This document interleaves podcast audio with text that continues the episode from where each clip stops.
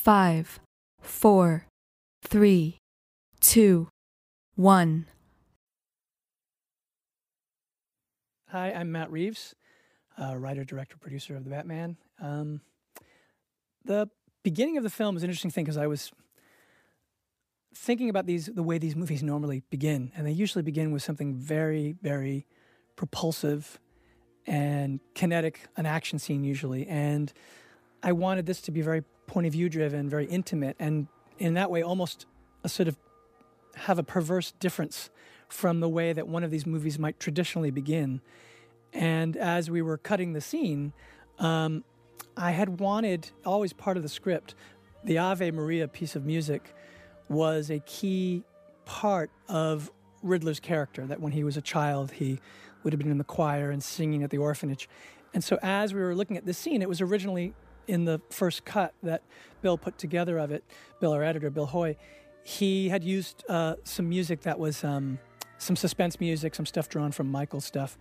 And we were looking at it, and I just was like, what if we tried the Ave Maria? And there was something about the juxtaposition uh, of that with this sort of tone of voyeurism. There's a sense of uh, sort of menace as you're watching and hearing this guy breathe and watching this child here as you're hearing that music and the kind of incongruity of it um, just really seemed to, to give something to the opening.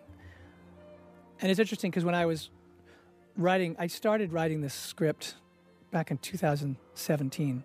And my son was very young, and for Halloween that year, he was a, a red ninja. So that found its way into this story here. Um, and doing this shot here, like, you know, working with Greig Fraser, our director of photography, this building is actually only two stories tall. And so we added a CG level with Dan Lemmon, our VFX uh, supervisor who worked with me on the Apes films. And then we had to find a way to create the idea that the camera was truly that point of view and was handheld, and we're supposed to be looking through the binoculars. And uh, so we bought a we got a special rig that we set up um, that was actually a crane that was powered by our camera operator had a device. He was down on the ground and he was holding it as if it was uh, as if it was um, a uh, handheld device, but it wasn't. It would mimic his movement, even with the camera way up high. And then what was inside the window was actually shot on the stage. So what you're seeing there in that opening shot is really three different locations, sort of put together. Now, what I wanted to do was start in this point of view that you're going to see multiple sort of voyeuristic points of view. Later, you see the Drifter and Batman doing the same thing, and the movie's meant to have this sort of comment about the point of view and, and comparing their points of view. So that as the movie starts and says the Batman, does that mean this point of view is the Batman? And then the idea was to then go into the scene and for you to get lulled. And then we had Paul Dano in his Riddler outfit waiting behind Rupert, who plays uh, Mayor Mitchell. And I have to say, working with Paul um, was a very special experience. He's a really uh, creative and thoughtful and meticulous person. And as you can see here, I don't know if you can quite tell, he has um, cling wrap around his head because he was convinced that the Riddler was so meticulous that he wouldn't want any fibers of his hair or anything. So it meant he had to wrap his head in cling wrap, and he tried it, and I thought he looked terrifying. So he did it, and I would say after about three takes on this, he took off his mask just to take a break, and he was beet red. And I said, "Are you, are you okay? Are you sure you want to commit to this?" He goes, "No, no, I, I told you I would have cling wrap on my head, and so here it is. You can see the cling wrap right here. But it was quite a commitment that he made. And what I love about working with Paul is I love to do a lot of takes. So we shoot a lot of takes. And then he wants to shoot just as many as I do. So after I've done like 40, he might be like, oh, I- have got another idea. Can we try this? And in this scene, when he came up, this was something I wrote into the script. This was right from the beginning this idea that you see him out of focus in the background. And that tool that he is attacking the mayor with comes flying into frame. And then he comes and picks it up. In one of the takes, after I'd say we'd done probably like 10 or 15, Paul said to me, I think I'm so tired from that. I want to go sit in the corner. So there was this amazingly chilling take that was just, again, it was too long the beginning of the movie. This isn't a short film. So I didn't end up using it. But it was an amazing thing that was very emblematic of the kind of work that Paul would do that I just loved, which is he would try many different things, and we they all paid off. And here we're making this transition. So you start with the Riddler, you mm-hmm. start in this point of view, and then suddenly you make this shift. And I wanted to, when I was first sitting down to write, I was thinking about the challenge of the practicality of being Batman. The idea of how does he look for crime? And it, when you think about it, being Batman from a practical sense makes no sense whatsoever.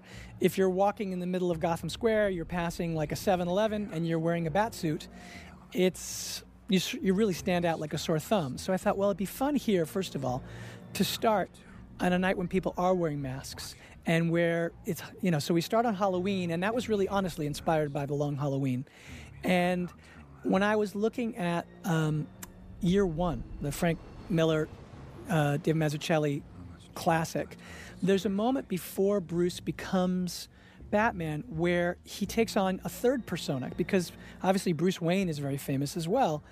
And he is walking in the East End. It's actually where he eventually meets for the first time Selina Kyle. And he's dressed as a drifter. And so this outfit that Rob has in this scene is inspired by year one. And um, it's funny because in the in the commemorative edition of the comic, you see that Frank Miller's notes to Mazzucchelli were that in this scene, Bruce Wayne looks like he just won the Travis Bickle lookalike contest. And so this whole idea of being in this journal that uh, that Bruce is sort of reading to us right now. We don't realize it until we get back to the Batcave and we realize he's been writing all of this down. But I wanted him to have this almost Travis Bickle-like quality of keeping a journal, and it was really inspired a little bit by Dr. Jekyll and Mr. Hyde. The idea of Dr. Jekyll sort of charting the way the book does, charting his experiments, sort of seeing what the effect of becoming Mr. Hyde is on him and what happens to him, and then keeping track of it and writing it down. And so all of this stuff here, I thought, okay, we have a year two Batman. There's, this isn't an origin tale. We're going to start right inside of his head. And how do we do that? Let's start in his journal, and the journal will be a, a recording of the nights when he goes out into the city. And I actually, when I was writing, also found a journal online from a rookie cop the first year of his career. And he was talking about going out, you know, that he worked a night shift. And he talked about becoming a nocturnal animal because he was coming out at night. And I just thought that was so great. And I thought it so spoke to this idea of Bruce going out. And in a way, in talking to Rob, this was very much our discussion, he's sort of addicted to this activity. This event that we don't see in the movie, it's not an origin tale, but we refer to it later that when his parents are killed, he never has really gotten over that. And so being Batman is really him just trying to make meaning of his life. And so while it sounds very heroic in a certain way, it's actually personally driven.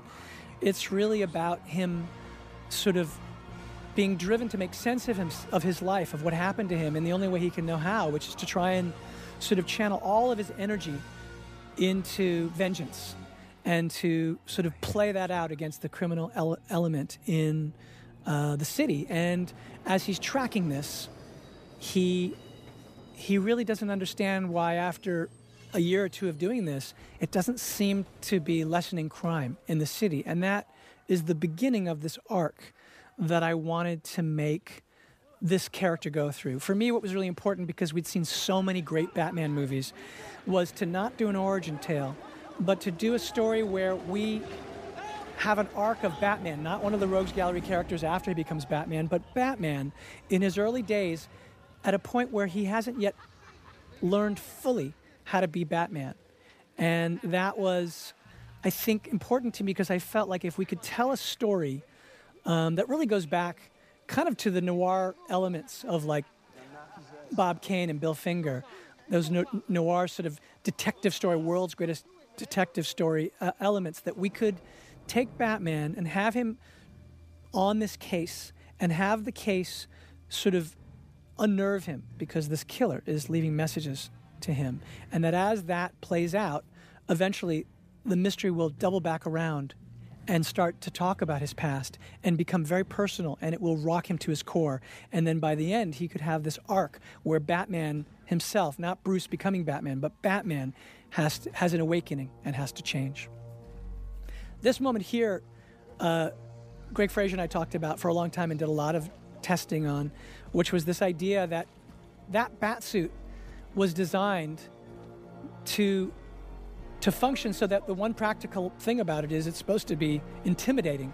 And so I thought this idea of him literally materializing out of the shadows, what that would look like. And we worked on this idea of having him emerge from the shadows. And then what I talked to Rob Alonzo, who is our, our great um, uh, uh, stunt supervisor, and he did second unit um, on the film, was I said to him, I wanted that moment where he says, I'm vengeance, and Rob comes out, and you see him as this Batman for the first time. I wanted it to be like that moment, a shocking moment in Goodfellas when Henry Hill, uh, the neighbor, has uh, sort of assaulted Karen, who he's dating, and he he gets so angry. You see him drive up across the street from the neighbor. He gets out of the car. They look at him coming, and he takes out his revolver and he beats this guy senselessly. And it's shocking. And at that moment, you realize the depth of his rage and just how dangerous he can be. And so I wanted Batman at this stage of the movie to kind of shock the audience and for people to say, like, oh, okay, well, what kind of Batman is this? And to see that he was a Batman who acted from this very visceral, personal point of view, that this was all about vengeance. And this this uh, actor here, Jay, who I think is lovely, he, I just love. There's a tiny little smile that he does there because there's this part of him he doesn't want to do any of this, and he's in awe of Batman, but he's scared. And then I think what was key to me here was that Aki, who plays the person who Batman essentially has just saved, he doesn't thank him. He essentially says, "Please don't hurt me," because this is the message of this Batman. It's the early days, and people don't necessarily know that he is out for good. In fact, he's projecting into the city this sense of being a violent vigilante, taking the law into his own hands. And he he says this the, the, the myth about him that we'd be building out there was that he announces himself as vengeance. That's how he's, he's not, it's not like the Keaton Batman where he says, I'm Batman. He comes out and says he's vengeance. And um, that was important to me because, again, this the key was to try and create a new iteration. And in this scene right here, this was a really hard part of it too, because if we one was what how does Batman find crime? Then when he addresses the crime, what does he do? He acts in this very sort of violent, personal, rage-filled way. And then this idea on the detective side was, well, how would Batman enter a detective scene? And obviously, there's a lot of different versions of the movies where if there is a kind of crime scene, he can kind of either appear and disappear. Here, I wanted Gordon to take him in and to have all of the Gotham cops look at him like a freak, like what is this guy doing here? So that you knew that the only bond that Batman had on the police force was just his early relationship with Gordon, and that the relationship between, uh, you know, Rob's relationship with Jeffrey was going to be one of the core aspects of this movie, and that you would see, um, you know, like as the forensic detective does here, the reactions to the crazy idea that you would bring this masked, caped vigilante into a crime scene, especially one as prominent here, which is the mayor of the city. And when Rob and I were talking about this scene, because it was a hard, this was actually the first scene we shot, and it's a very hard thing to figure out how do you do something where I was trying to ground it, make it very practical. So how do you do a crime scene with a guy who's dressed in this suit. I always love this moment that, that uh, when he stops and he's just, it's like he's too, he's like this wall. He can't pass the wall. And I think the thing that Rob said that I loved was, well, he's so doesn't want to be seen that he has to block out that everyone is staring at him. And so he said, you know, maybe he comes into this scene like a shaman and he's he's blocking out through the mask this idea of him and his shadow side that he he's bearing he's in this very instinctual state. And so he is he's very attuned and he's picking up on clues. He can see the ecchymosis so that was all in the script but the way that rob's doing it he was almost like an apparition so in the scene the way he moves he's almost like a ghost there's part of him that's that's like not he's trying to be transparent in the scene as if you can't see him as if he's just a presence and i loved the way he did that but it took a while to figure out what that should be like, and even the tenor of his voice, how high his voice should be. I knew I didn't want to do a Batman that had been done previously, where he had the growl that we'd seen. I felt okay. How do we? How do we? Because I knew that in this version, there's so many long. If you're going to do a detective story, Batman is going to have a lot of dialogue scenes. Which, when you actually look at all the movies, he there might Bruce might have a lot of long dialogue scenes, but Batman's dialogue scenes he has dialogue, but it's very it's controlled. And this, by literally the necessity of solving this kind of crime, um, was going to require him to to have to have long dialogue scenes in that suit, which meant that if he was growling, they also some of them were very emotional. If he was growling, we wouldn't be able to connect to him emotionally. So there was a real exploration of being out to figure out how to make that work the cards here were super important too because one of the early things again one of my approaches was i wanted to find a way to take this kind of fantastical world of batman and make it relate to our world so i started thinking about um, again inspired by the long halloween um, i started thinking about serial killer stories and in that i believe it's calendar man who is leaving um, these sort of puzzles and, and these clues behind at these crimes and I started thinking, well, maybe there is a killer who leaves the, this correspondence and these ciphers at all of the crime scenes, um, and he leaves them addressed to the Batman. And there was something in that that immediately made, made me think of the Riddler um, because of the puzzles. And then on the flip side, in terms of the real world, I thought of the Zodiac killer.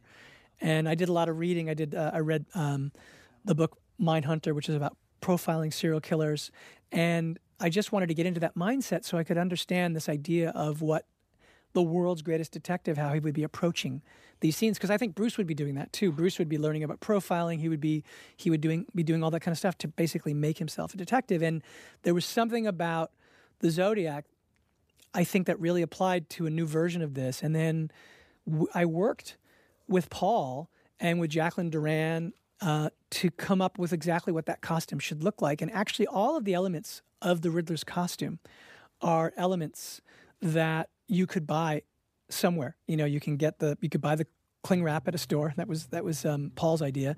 But the mask is actually a um, you can buy it at an army surplus store. It's a winter combat mask, and um, that along with the kind of that is sort of almost like a Travis Bickle sort of green coat that he had, and all of them happened to be this kind of olive green. And I thought, oh, that's an interesting variation on the Riddler's classic sort of green color, and then the idea of him coming up with his own sort of question mark insignia that to me is sort of inspired by the way the Zodiac apparently, if you see these police drawings, has uh, created his own sort of um, uh, crosshairs emblem on his chest. He was sort of making himself into a crude, horrifying uh, almost like a superhero outfit or like an anti-hero outfit, um, a rogues gallery character. And of course, it's horrifying because he was doing it for real. And there was something about how that spoke about human nature that I thought, well, that would be interesting to explore because it's so unsettling to think about the power of masks. That not only does Batman put on this mask and it gives him this sort of individuation, but it does it for the Riddler as well. And I wanted to constantly compare those two characters throughout the film. The other thing, in terms of getting into the tone of the movie, this song was something that I listened to when I was writing the Nirvana song, and it it was something to me that spoke about how we could do a new iteration of Bruce Wayne. We'd seen sort of the Playboy version, who drives a Maserati and you know has many women on his arm and has seems like you know is portraying himself as if he, he's this kind of sexist rich kid, and that had been done. And I just thought, well, there's another reaction that someone who's been through what Bruce has been through could have, which is I kind of thought of him as like a member of the Kennedy family. Or, or even like you know a member of the British Royals, and, and the idea of that in the wake of this very high profile and tragic killing of his parents, that he could have another reaction, which was to sort of withdraw, to become kind of recluse, and that um, you know, I thought of the idea of like Kurt Cobain sort of jamming in an old decaying manor with his sort of amps and his electric guitar. And that quality of him being almost like a rock star who was sort of a recluse there's something in that tone that I thought well I think people could look at Bruce Wayne, who's decided he doesn't care about being a Wayne anymore. He doesn't yet understand how useful it can even be to be a Wayne. He's addicted. The drug he's addicted to is being Batman. And he's driven to be Batman because it's the only way to make sense of his life. And here's that journal where it's year two and he is the Gotham Project. He notes some uh, observations. That's like that sort of Jekyll and Hyde journal. And I just thought that there was a, a different tone here where if you did see Bruce, it was a rare sighting. He, it was almost like seeing Howard Hughes or something. And if you saw him, he probably, because he only goes out at night, would look like some kind of a drug addict. And um, the reason he was is because he only went out at night and he was addicted to being Batman. And so all of those things would make the world look at him as this kind of sort of tragic celebrity. Somebody who's one of the Waynes, but clearly was damaged and never got over it. And they're probably assuming that he is heavy into drugs. Um, and that's his cover. They have no idea that he's actually Batman. But the idea in this Bat Cave, so this is actually James Chinlund and I talked about this when I was writing. He was talking to me about the Waldorf Astoria Hotel in New York and how it is rumored to have um, a secret train line and the idea that the Rockefellers and the Vanderbilts might have had their own secret train lines. And we thought, okay, so instead of doing a, a classic sort of Wayne Manor that's in some sort of more away from the city um, place, that we would take Wayne Tower, which is traditionally uh, Wayne Enterprises in the business hub, and instead turn that into the home so that he would live in a tower that looked like it might be some almost like a New York City Vanderbilt, you know, old beautiful Gothic tower, and then under it would be the infrastructure um, under the building for an old train line that was a private train line. You actually see when he drives in, there's actually an old train car there. That's one of the Wayne train cars, and that Bruce has essentially turned this into his garage. And there's no Lucius Fox yet. He doesn't have people helping him uh, to to build these projects. He's kind of, like I said, he's like a, he's like a tinkering Kurt Cobain, you know, instead of uh, sort of his guitars and amps and drums set up in the living room, he is building a car from kit car parts, and he is uh, working on his bat suit, and you can see all the seams of it. So the idea was everything had to have a kind of hand hewn quality. You can actually see the stitching in the cowl. You can see the scrapes from going out night after night, um, and that was one of the things that was important to me was to say, okay, he's not at the stage yet where he lets anyone help him. Help him. He's doing this by himself. And one of the other key things was that the relationship that you have here between him and Alfred was going to be different in that Alfred was never really suited to be a father. He he was there to protect his former MI6. He was there to protect the Waynes. He was close to Thomas Wayne.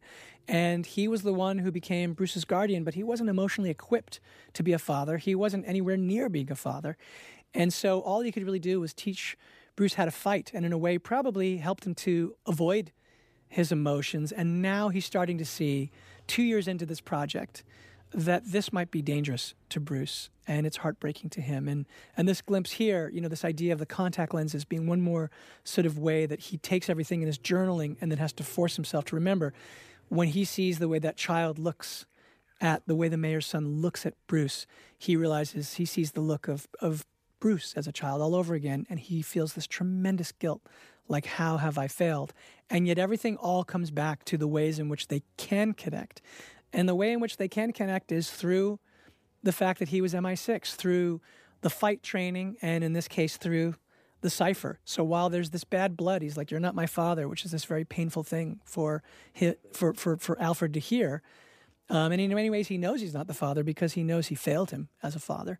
Um, they do find a way to connect when it comes to this kind of detail, which is the the sleuthing, the crime telling. And so my hope would be, you know, would have been as we're creating this relationship that this is the foundation for how not only is Gordon clearly his partner, they're like two cops in a way, but that Alfred is a key partner of his as well, and that these are really the only people he has any kind of intimate contact with, but it's very fractured because Bruce honestly does not want to let himself get close to anyone because he doesn't want to make himself be vulnerable. And so this idea here of Dory and Alfred and Bruce, to me, that was sort of like there's a great documentary called Grey Gardens about this uh, mother and daughter who live in this old, decaying sort of manor. They've and and they seemed like this kind of strange, dysfunctional, odd group. And I figured, well, that's really all that's left of the Waynes. You know, this would have once, when he was a child, would have been filled with staff. But now it's just Bruce and Dory and Alfred. And they're just a very strange trio. Um, so that was sort of the fun of, uh, of that was to sort of say, again, how do we do the Waynes in a way that feels fresh and felt like it could be iconic and familiar, but also um, a new take? The the working out of these clues was one of the tricky things about the script and we were reading um, you know riddle books and uh, and that idea of the of the cipher and how the how the cipher could be a word that was made up of letters and all that that was doing a riddler story is a pretty fun sort of challenge but it's also the script took an incredibly long time to write. And part of it was because so much was dependent upon all these little details, all these little clues. Um, and they were really fun to lay out, but they were challenging. I mean, it's funny even here, like shooting a Batman film, you look at this and you think, oh, it's fine. So Batman is just looking, you know, he's got his UV light, he's looking for, for clues.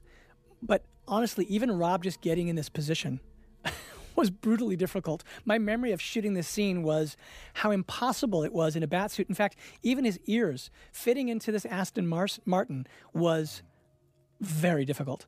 And um, so there, are all these things that you just, like I said, there's nothing practical about being Batman. And yet the whole thing was how do we make him look cool as Batman? How do we make it seem practical? And how do we, you know, how, how does all that function? So actually, working with Greig we spent a lot of time um, figuring out when the light hit Rob in a way where it kind of didn't make him look cool, where you looked at him and you thought, well, that just looks ridiculous. And then there were other times when the light hit him just in this way that sort of gave him just enough of that mystery.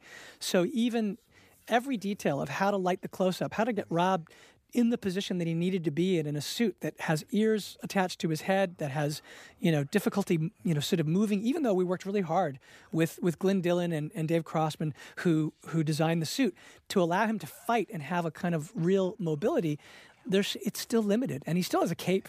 Like there's a lot of things that makes it very hard to get into positions. And so you don't think about how crazy it is to do the simplest things but things on the page that look like they would be very simple were incredibly challenging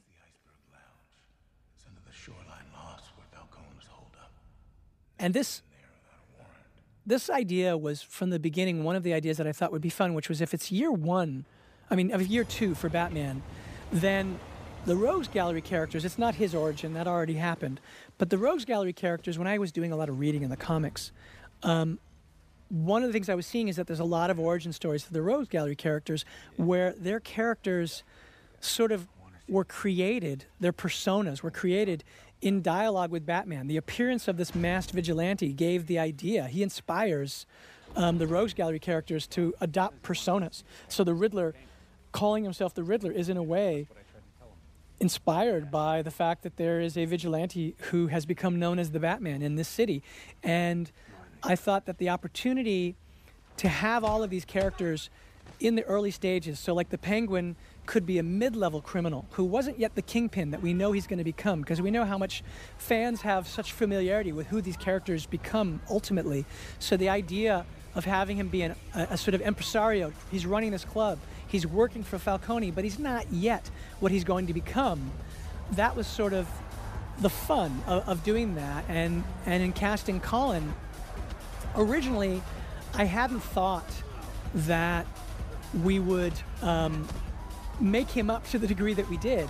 I just thought that what we would do, you know, when I met Colin, he had he grew this insane beard. This he looked really amazing, and he was he also had gained weight. And I was like, wow, he, he looked amazing. And I was like, hey, you know, I think it'd be good if you kept on some of that weight. Um, it was for another film that he was doing. And he said, at the time, he sort of was open to it, but then after doing the role, he felt that it was really hurting him health wise.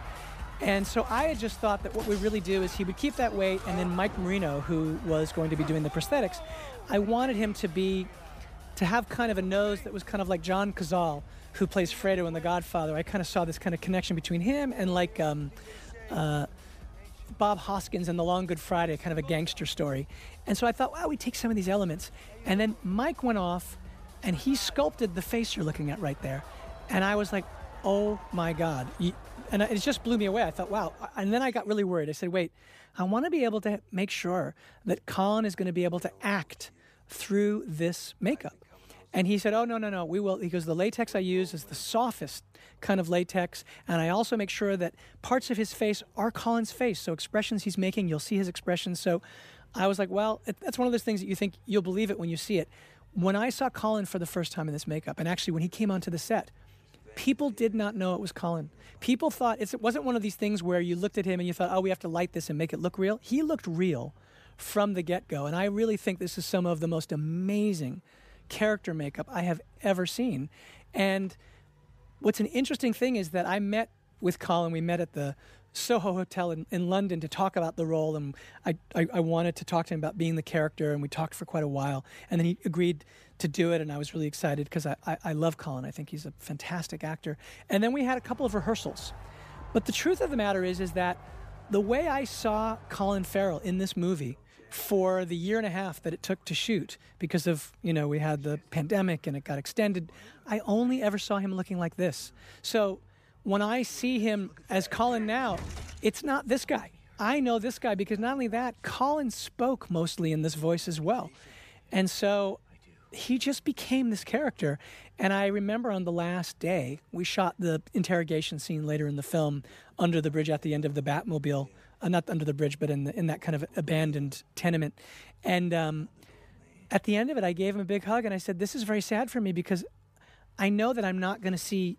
This character again. I can't wait to see you, Colin, but I have to say goodbye to this character at least until if and when we ever do another version of this character. I'm saying goodbye now. And he said, Yeah, this has been a quite a strange experience. It was really uh, pretty powerful and, and, and pretty cool. And I have to say, Mike Marino his work is astonishing. It's really, I mean, I don't think you could look at this movie at any point and say, oh, yeah, it's makeup. It, you're just like, who is that guy? And, um, and it, it transformed him. It's funny when I looked at the, he sent me this iPhone video and he had been working on the dialect and the moment that he had the, he saw himself in the mirror he just started talking now in this shot right here up there on the left that was the riddler i did a thing where i had paul go up into i, I figured okay so paul's been casing this place for months. Uh, not Paul, but Edward Nashton, the Riddler, has been casing this place for months because he's been, he's been watching the Penguin, he's been watching the drug deals go down, he's been watching, looking for Falcone, and so I figured, oh, it'd be great because he rents this apartment in close proximity to the Iceberg Lounge and to the Shoreline Lofts. What if he's in this shot? So uh, that was something that we we did on a set, and then that space only existed on that set. By the way, I just have to say, this set that James Chinlund built, and all the sets you've seen so far, I mean, the mayor's apartment, the Bat Cave, the interior for Wayne Manor, um, this whole backlot that you're looking at right here, it was all built in London.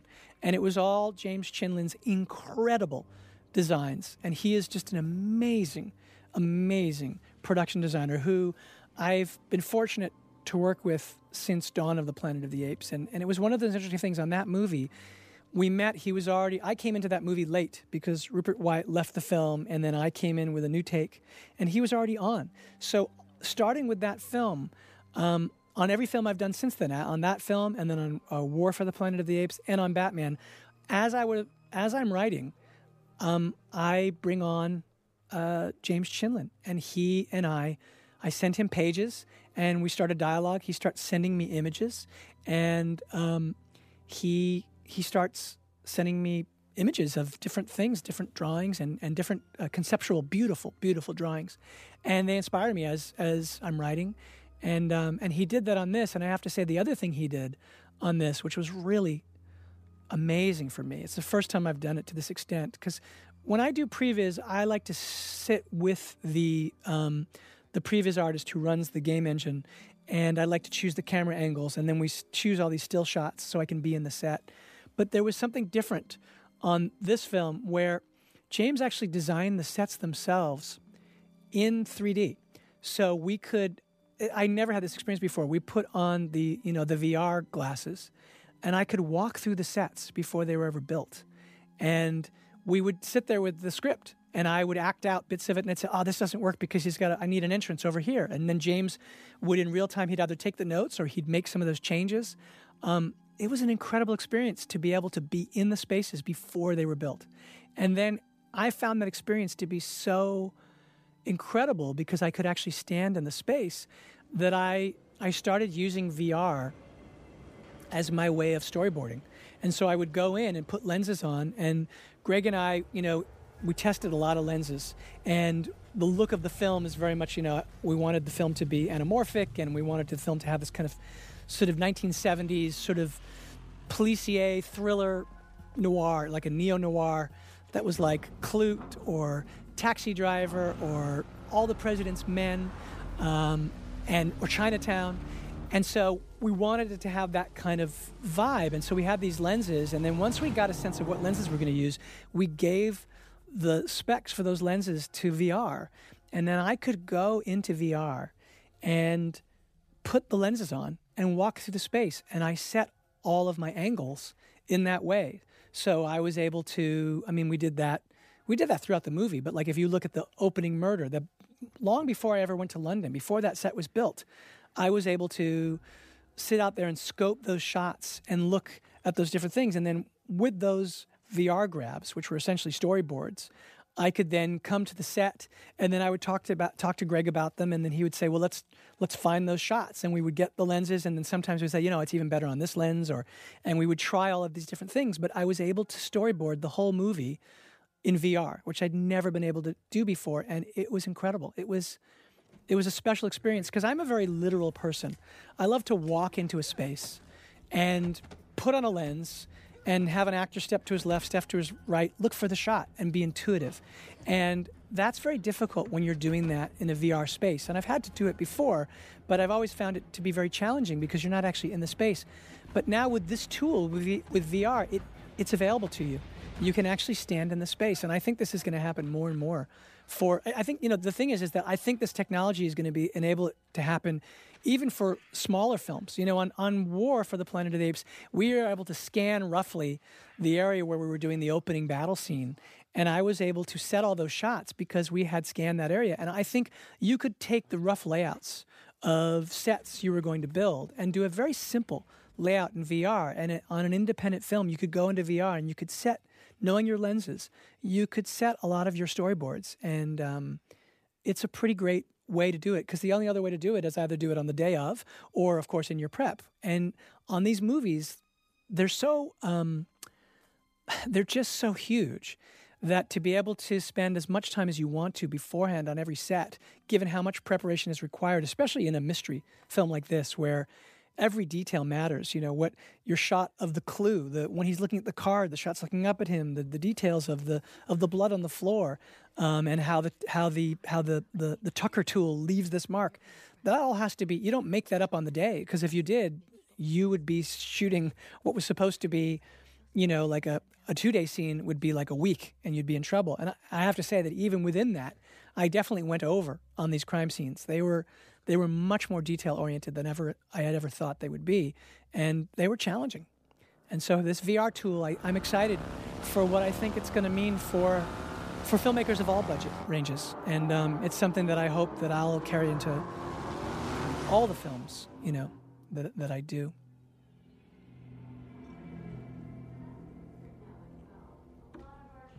So again, the idea of Selina Kyle in the story is she is not yet Catwoman right? So we wanted those scenes when he's watching her through the window. Of course, she has the cats.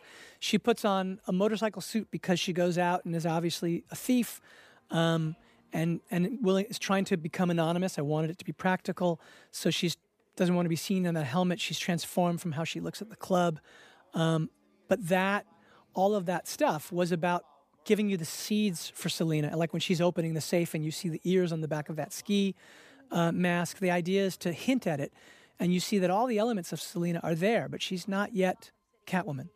Um, and that was that was one of the sort of key things. And, and actually, this exploration had a lot to do with my discussions with Zoe. And in fact, the idea of the wigs themselves came from Zoe. Uh, she came in, and you know, in that image where he's looking at her in the tank top through the window, that was something. It was written in the script that he would watch her as she was transforming, and she would come out into a suit that was evocative of a cat suit, but wasn't literally a cat suit. It was this motorcycle bat suit, a cat suit, and um, she was like, Well, what I'd love to do is I'd love him to see me in that tank top that's right out of this image from Selina in the East End in the Mazzucchelli drawings from year one. And so we did that, and she said, I'd love to have that year one haircut. And I was like, Totally, let's do it. And then she also brought in this series of wigs. And one of the wigs is a wig that comes up from the club when she has that bob, that kind of little crazy uh, sort of red scarlet wig that just pops in this crazy way. And it was an exciting exploration to see how those wigs transformed her. And so I was like, look, here's what I, I want to do all of that. We tested it all, and Greig tested all this light on her face. And so, whereas Bruce Batman kind of sort of came from sort of this kind of red family, there was something about the cyan color on her, and that became sort of her signature color. And um, I said, what I want to do is I want to meet you in a, in a wig that the audience will think is your actual hair. And then you'll remove the wig and we'll see the year one hair. And from there forward, we'll see that she has a chameleon like quality where she puts on these different wigs, where from that point forward, they could be quite theatrical. And so she wears the pink wig after that, and she wears the that very intense scarlet red wig.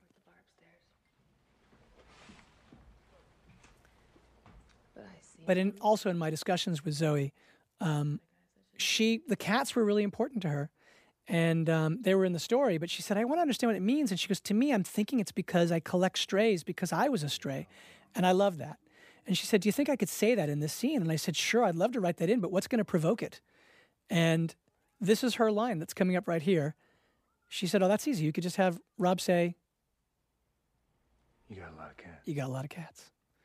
And so then she could say, I have a thing about strays. And that's how we got in this stuff about uh, the backstory, which was all about really, it's about her relationship with Annika as well, which is that Annika is, we find out later, not so different from her mother, who she lost when she was very young. That she's like Bruce in that she is an orphan, but she doesn't have, she didn't have any of the resources that, uh, that Bruce had. And so he has this sort of image of her, which is very much taken from um, the Alan Pakula movie Klute, uh, starring Jane Fonda, which Jane Fonda gives an incredible performance, and in which Donald Sutherland plays the title character Klute. He's a detective and he's investigating the murder uh, and disappearance of this man, and, and comes in contact with Bree Daniels, who um, Jane Fonda plays. And in it, he's judging her because in that in that story she's a prostitute. But similarly, um, he's judging her because he's he's very you know uh, Klute is is very in a certain way sheltered. He comes from a much smaller town and he's not sophisticated, and New York is a is a really tough place to survive. And there was something about that and how it applied to Selina in Gotham and the idea that Bruce, you know, Bruce has been he's gone through the trauma of what he's lost, but he has a safety net, and that's the wealth that comes with being a Wayne, and it's actually a luxury that allows him to do something that you wouldn't normally get to do if this had happened to you. The idea of being a vigilante is a pure luxury. Building that car, the suit, the whole thing. He doesn't even have to hold down a job, right? He's doing all of this because he can, and it's the only way to make sense of his life. Selina didn't have it that easy. When she lost her mother and she was in the orphanage and she had to get by, she had to become a survivor. And so some of that was to learn how to transform, to, you know, sort of fit into different situations, those wigs, be a chameleon. Um, and also when she needed to be to be a thief and she becomes this cat burglar. And so he's judging her because he's thinking oh well if she's in this world if he's finding her in this world of the mob and the characters you see in the iceberg lounge then he's assuming that she she must be of low morals. And actually when you look at the story everything he thinks about her is wrong. And that did have this connection to Klute in that Klute sort of judged her and it didn't keep him from falling in love with her and seeing the person that she was and starting to understand what she had done just to survive in this rough place. And so it's different, but it was it inspired a bit of how we how we sort of tried to portray Selina in this city. Um, and with the difference being that that she is a very empowered character. That um, you know Zoe has this great strength, and when she came in and she auditioned for that character, she actually did a screen test with Rob, um, who was in this crazy makeshift cowl, um, and she was wearing a kind of sort of leather jacket and had to take on the, the helmet on and off of the motorcycle. Um, but she had that confidence right from the beginning, and there was this great chemistry between them. They were friends, and you could feel they knew each other. There was something between them that came across on camera, and she she had that fire that Selina had, and so she really grabbed the role.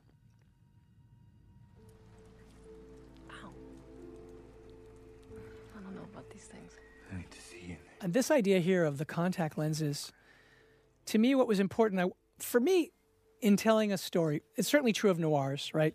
Uh, to do a point of view story, but for me, it's just it's important in general, f- in terms of what I like to do storytelling wise, which is to put the audience in the shoes of a character who you are not, and I do a lot of really direct point of view camera. You know, people will look into the lens. You'll see the perspective of Batman as he's looking at something, or the looking back up at him from the perspective of the object he's looking at. And all of that is to make you feel like what it feels like to be him. And in this scene, I wanted to put, I wanted to use that device, the contact lenses, to do something different, which was to take Batman and put him in Selina's shoes, to have again, the movie's an awakening for him. He has no idea of the privilege that he has.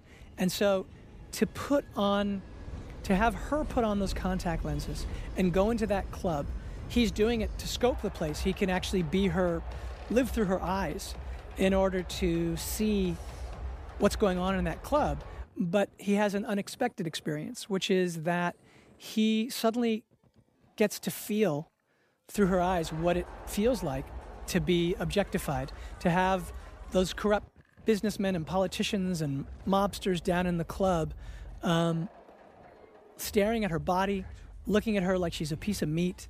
And um, that idea of giving him, giving him even just that little bit of awakening of him having to have his sympathies extended so that he can understand the way that she's had to survive, that she knows how to turn on that image on and off because of survival instincts of what to do, but the discomfort of feeling that leering gaze that, by the way, the audience itself, of course, in these movies is always guilty of, right? That's always the thing. It's that's a Hitchcockian thing. Hitchcock would put you in the voyeur's gaze and you would be implicated. You would feel like, okay, the guilt of wanting to stare and observe. Like we all have that impulse.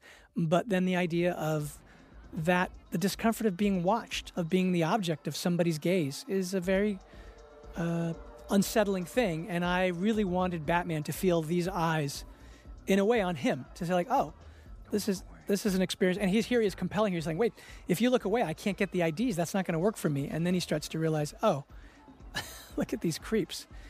And so that was one of the that was one of the tricks of the movie that I wanted to try, you know, from the from the from the script stage, which was to not only tell a point of view Batman story, but to have Batman live a bit through her point of view. Jesus, I hate drop heads. Really? And this was a very challenging scene to put together because I wanted to limit our points of view to these shots that are either from the image intensifier, which are the contact lenses looking, you'd be watching Batman watching the computer, or you're leading these shots on her. And there's a couple shots where I broke that rule, and I have, like, in a second, um, Peter Sarsgaard will come over, and I actually covered him just in case. And I realized that I, I wanted it and needed it, but I tried to be very rigorous. And we were dealing with the sound on this. One of the things that was challenging was that the more that we treated the sound as if it was coming from inside the computer, the more distant you felt. And I wanted this to be an immersive experience. So I talked to the sound guys about how can we make it feel like we are in that club with her, where like Batman by her wearing those contact lenses and wearing some sort of listening device was inside the club. And so they took the sound and in a way. When he talks to her he's like the voice of god. He's all around her. So when you listen to this movie in atmos his voice is is, is in a way you would never normally play it which is that he's all around her he's in her head.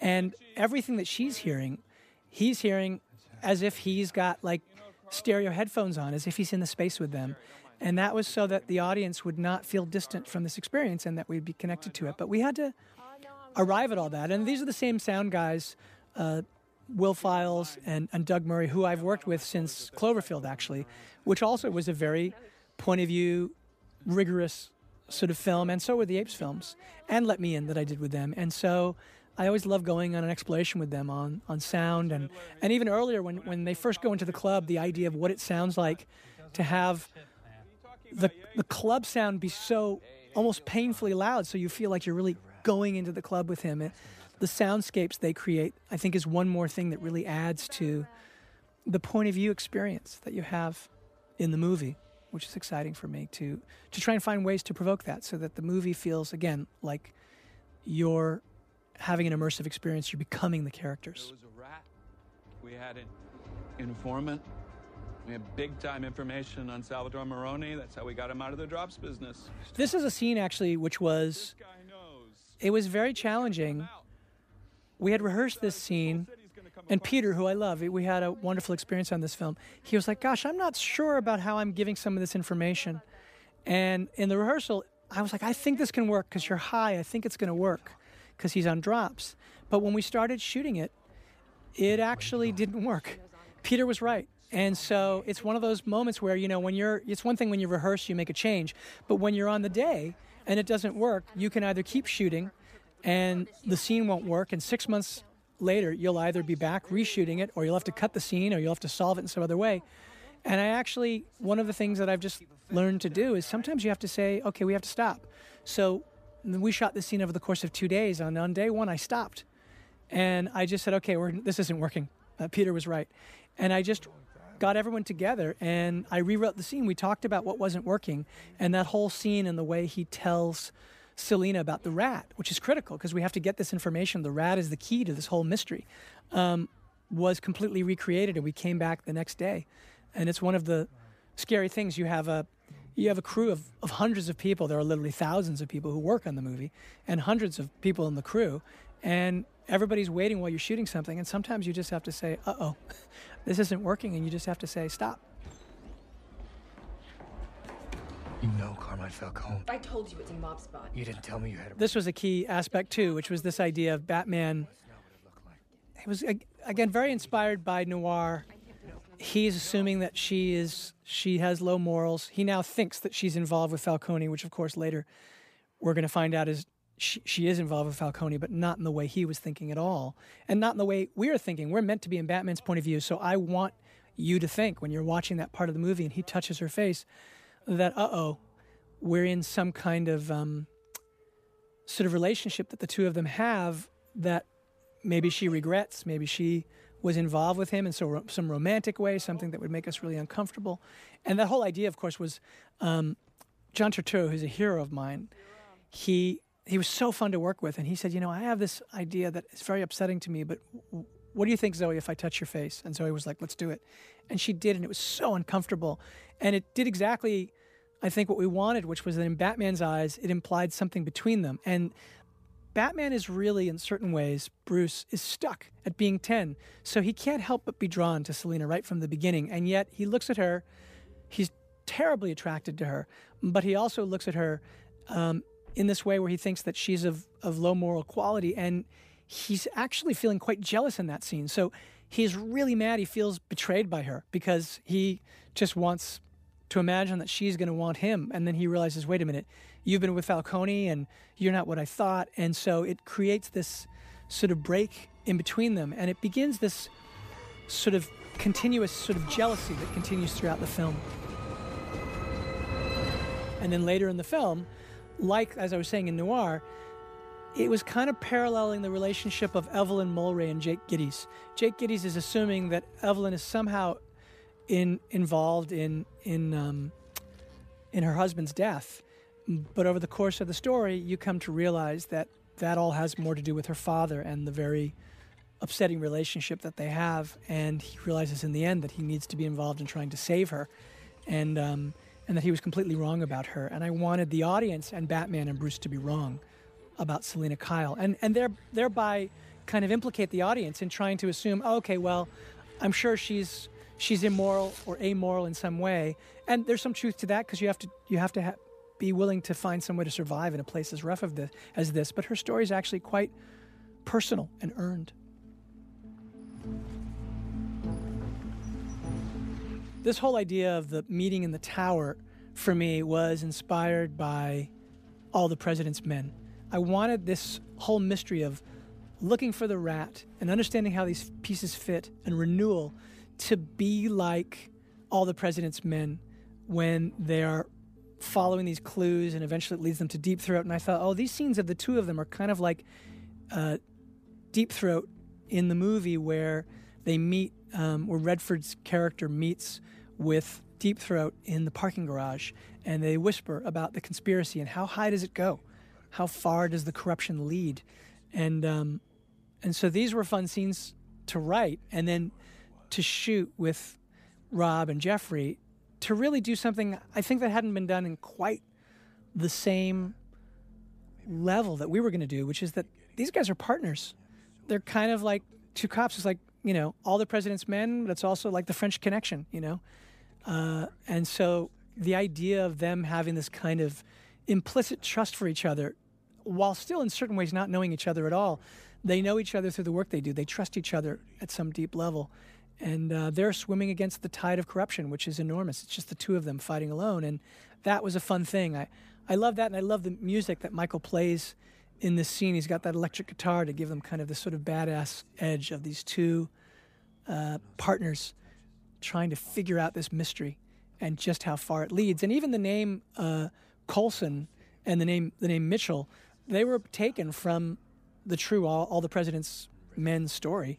Um, and I just wanted the, the, I wanted the movie to have that texture, where you were, it had the, it felt like a true conspiracy. It felt like it led to government conspiracy that had the ring of truth, um, and that you know, in the case of Watergate, led all the way to the presidency, and here leads all the way up to the mayor, and then the person who really is the acting mayor, the Noah Cross from uh, Chinatown of our story, which is who is who is Carmine Falcone. Shall I take this as a good sign? What? Your attire. Is Bruce Wayne making an actual appearance? And this idea here of Bruce finally making an appearance in public as Bruce, that's the version of himself. He doesn't. He never goes anywhere just as Bruce, and um, he's only doing it here. He wouldn't do it except he realizes that he's got three personas, and this one actually is valuable because he has access to this high profile funeral um, and cover. He's got a great cover. Of course, he could be there. And basically, he's going as Batman under the guise of Bruce. And the difficulty of all of that, of course, is that he's not really comfortable being Bruce. And so when he comes uh, to the memorial, you get to see just where that discomfort stems from, which is this idea of the whole world knowing you and knowing the story of your family, and you not wanting to be reminded or be part of any of that. Um, and in a certain way, really just wanting to be invisible, to escape from that. You don't want to be vulnerable. You don't want people looking at you, knowing who you are. Um, that's a very vulnerable position to be in. And so, for all of the kind of power that seems to come with that kind of celebrity, there's also a tremendous vulnerability. And this particular piece of music that Michael wrote, I felt captured that in such a powerful way. And what's interesting about this piece of music is that Michael wrote it before we filmed a frame. And normally, what happens is I show a very long cut of the movie way before it's done to Michael, and he starts writing a suite. And this particular piece of music Michael wrote, I talked to him extensively about what I was doing, shared some script pages, and he he wrote this theme uh, before we were shooting and actually had an orchestra record it. And he sent it to me the night before Rob did his screen test as Batman. And I remember um, going to do the test at Warner Brothers. We were doing it on one of the stages, and Rob had to wear one of the bat suits. When you do a Batman screen test, people have to see what you look at. The studio wants to see what the actor looks like in a cowl, and we knew Rob was going to look great in a cowl, but we uh, we had to do it because that's part of what it's always done. It's been done. Uh, Keaton, they didn't do it because I don't know what they did for that, but the, the suits ever since Keaton have built up so that every you know Bale had to wear one of the suits, and Ben had to wear one of the suits, and uh, and so did Clooney and Kilmer, and so we had all those suits, and and Rob had to put on one of the suits, and uh, we went there, and that day, as I was waiting to go in, Dylan Clark, my partner, my producing partner, pulled up, and I said, "Get in the car." He said, "Why? What do you got?" I said, "Just sit in the car with me." And as Rob was getting dressed in that suit, we listened to that theme, and we were both so moved, and we were like, "Oh my God!" And you suddenly feel the whole weight of the history of what you're doing. I mean, the character's been around for over 80 years. it's an enduring myth. And then the movies have been around, you know, since the 80s. I mean, obviously even before then, the 66, Batman 66 was my first introduction, which was the the uh, movie with Adam West, and of course I really got to know him from the TV series. And there's something about this myth that has that great sort of enduring power. It's a really powerful tale. People are drawn to how cool Batman is, but there's also that vulnerability of what's ha- what happened to him as a child that I think connects to people, and there are just all these trappings that just have an enduring quality and have lent themselves to many interpretations and to some great movies. And to suddenly be there that day and have that moment where we knew Rob was going to be testing in one of the suits. He actually tested in. Um, I had thought it was Clooney's. Rob is convinced it was. Um, I'm sorry, I thought it was Kilmer's. He was convinced it was Clooney's because he thought that he was the only one who had the same size head. I don't know which it was, except that it had nipples. But in any case, um, knowing you're doing that and then listening to that music, you just suddenly stop and you pinch yourself and you're going, wow, we're doing a Batman movie. And one way or another, whether people connect to it or not, we're a part of that lineage, we're a part of that history. And it, it was a, it was one of those moments where what Michael had written was so beautiful and it only just pushed us to want to make the movie better and better and better. And it was actually when I started working with Rob on the movie, because of course he did get the role, um, I played him the music as one of the. I mean, I gave him movies and comics and references that I had used when writing, but I gave him the music, and he told me it was one of the most important pieces for him to get into character, to understand. He said there was something so emotional about it that felt like Bruce Wayne to him, and it really helped him. Um, so that's one more amazing way that Michael helped all of us in the movie. You know, you really could be doing more for this city. So anyway, as I said, the whole idea of this Ave Maria, it it was one of the things that I knew he that he had sung the Riddler as a child, and we were going to come back to that. And when I saw the cut of the movie, I realized that there's this moment which we had in the script, which uh, Paul does amazingly, where he sings Ave Maria in this very unsettling way. And I realized that that theme had to start at the beginning of the movie and lead inevitably so that when you finally heard it, there was no question why you were hearing it. And so here we have the children who could be a choir like the choir that Ed Nashton was in as he was a child. And um, I thought that was an important part of the story. Uh, this here, I, I, I, love the idea too that, that Martinez, um, Gil, who plays him, I think is so wonderful.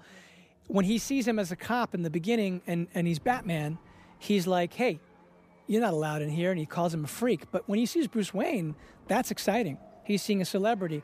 And Gordon is just the flip of that. That Gordon trusts Batman and will let him and bring him into a crime scene. But when he sees Bruce Wayne, he has nothing but contempt. He thinks, why is this rich guy, this screw up, probably a drug addict, uh, listening to my conversation with Chief Bock? And he gives him a kind of contemptuous look. And that seems sort of fun.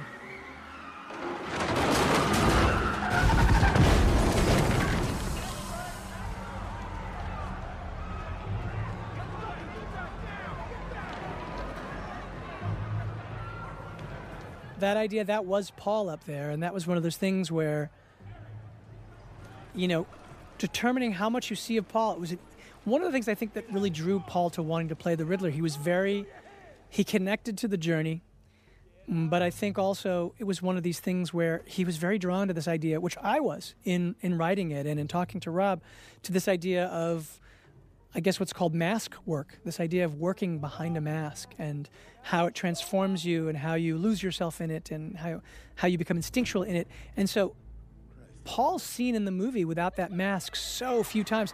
And that moment, actually, of him up top there, that is Paul. And it was like, how do we make him look iconic without the map, without the mask on, so that you know it's him? And um, and there was something about him in that coat that um, that sort of did it. But you actually see Paul very sparingly in the movie, which is part of the power, because he's he's very um, he's a mystery that's gnawing at Batman. Why is this guy writing to me? Why is he writing to me again and again and again? Because the idea of Batman is, of course, to be anonymous, to come out of the shadows, and then suddenly to have the lens turned on you, to have somebody writing to you and leaving you clues is very unsettling. And we wanted to build the idea that one of the reasons might be that maybe he knows something about him. And to get to a place where it starts to seem almost irrefutable that the Riddler must know who Batman is. So that way, when we find out that isn't the case, and that the story is essentially a kind of, in the Riddler's mind, a love story between the two of them, and by the way, a tragic one because Batman does not return that affection, that it'll be a shock to the audience. And then you realize, well, wait a minute. If he was writing him, it wasn't to tell him, I know who you are. It was because he thought they were partners and something more is coming.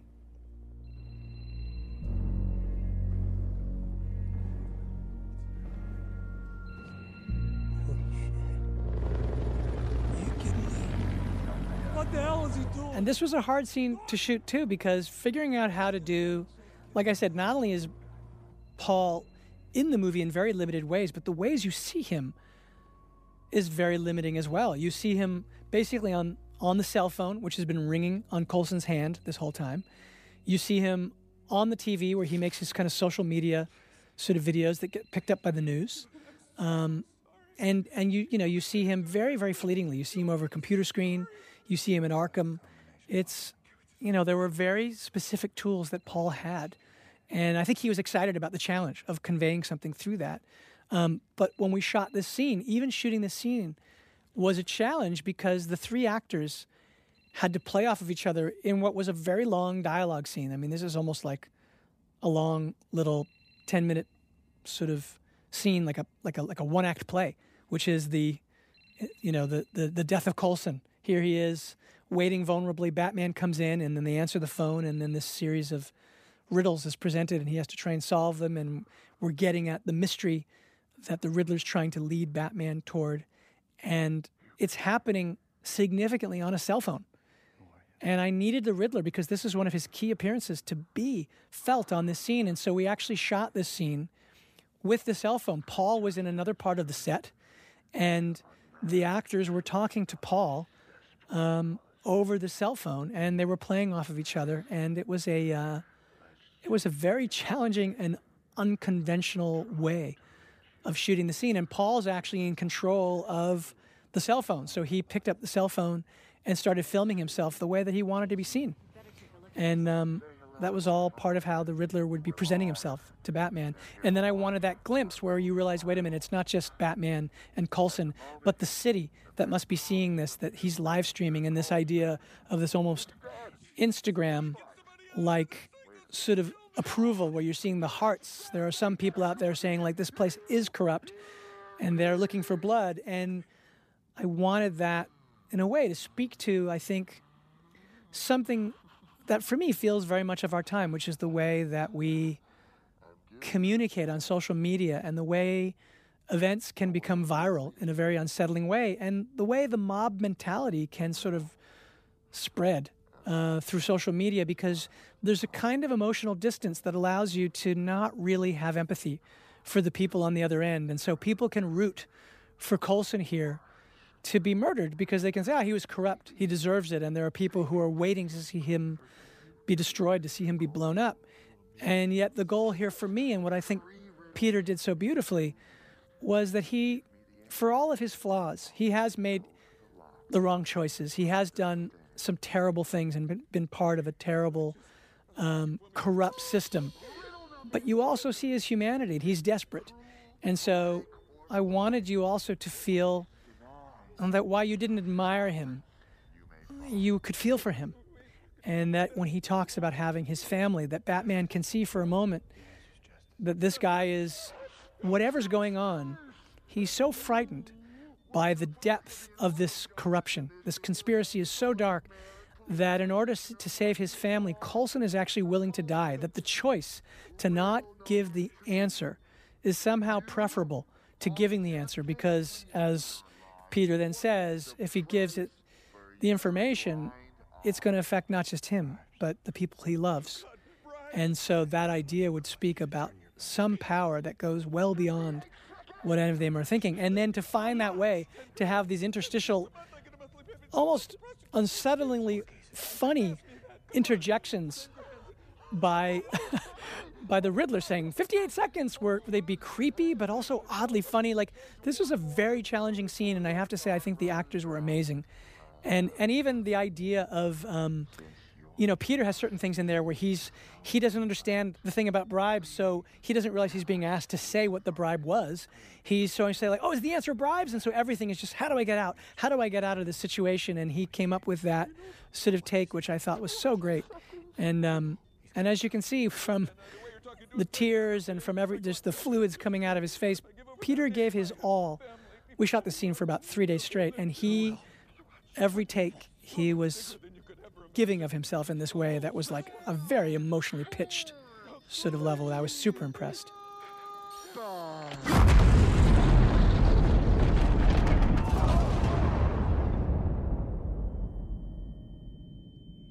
This is one of those things too where I wanted to put you visually inside. This is like classic noir, where your sort of main character, your detective, uh, has an experience that knocks him out, and then suddenly we are in his eyes, and you're with him as he blocks out, and that ringing of the ears and the sound.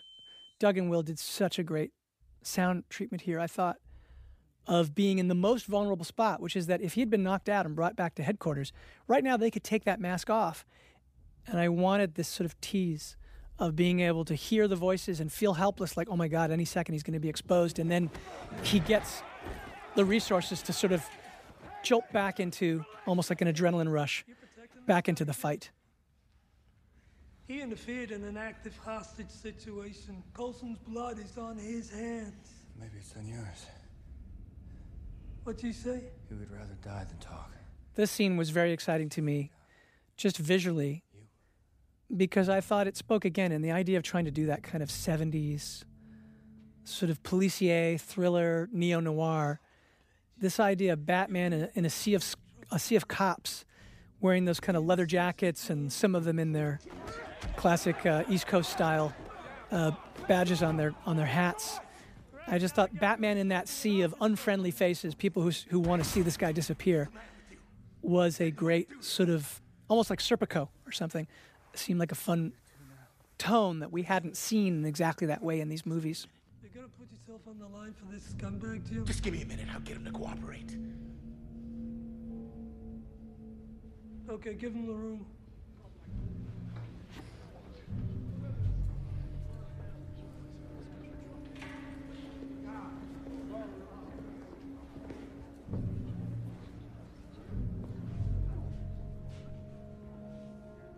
Two minutes.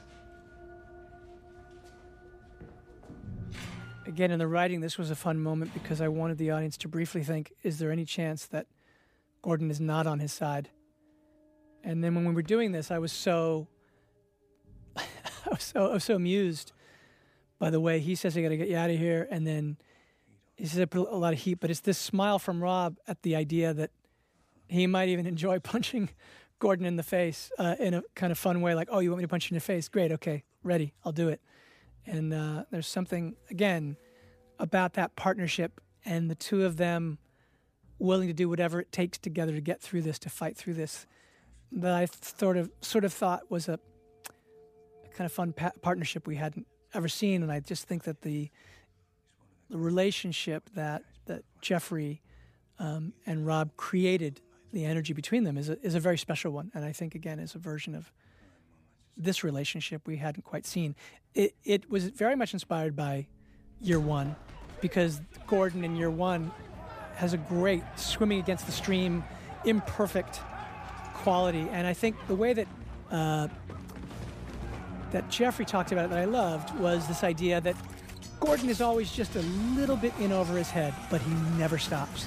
And, you know, Batman has all these resources, and Gordon just has his gun, his badge, and that police issue car. And, um, and yet he's still out there on the front lines doing whatever he has to do. And there's a kind of joy in watching somebody kind of go to those lengths to try and do whatever he can to, to do the right thing. And uh, he's kind of inspiring in that way.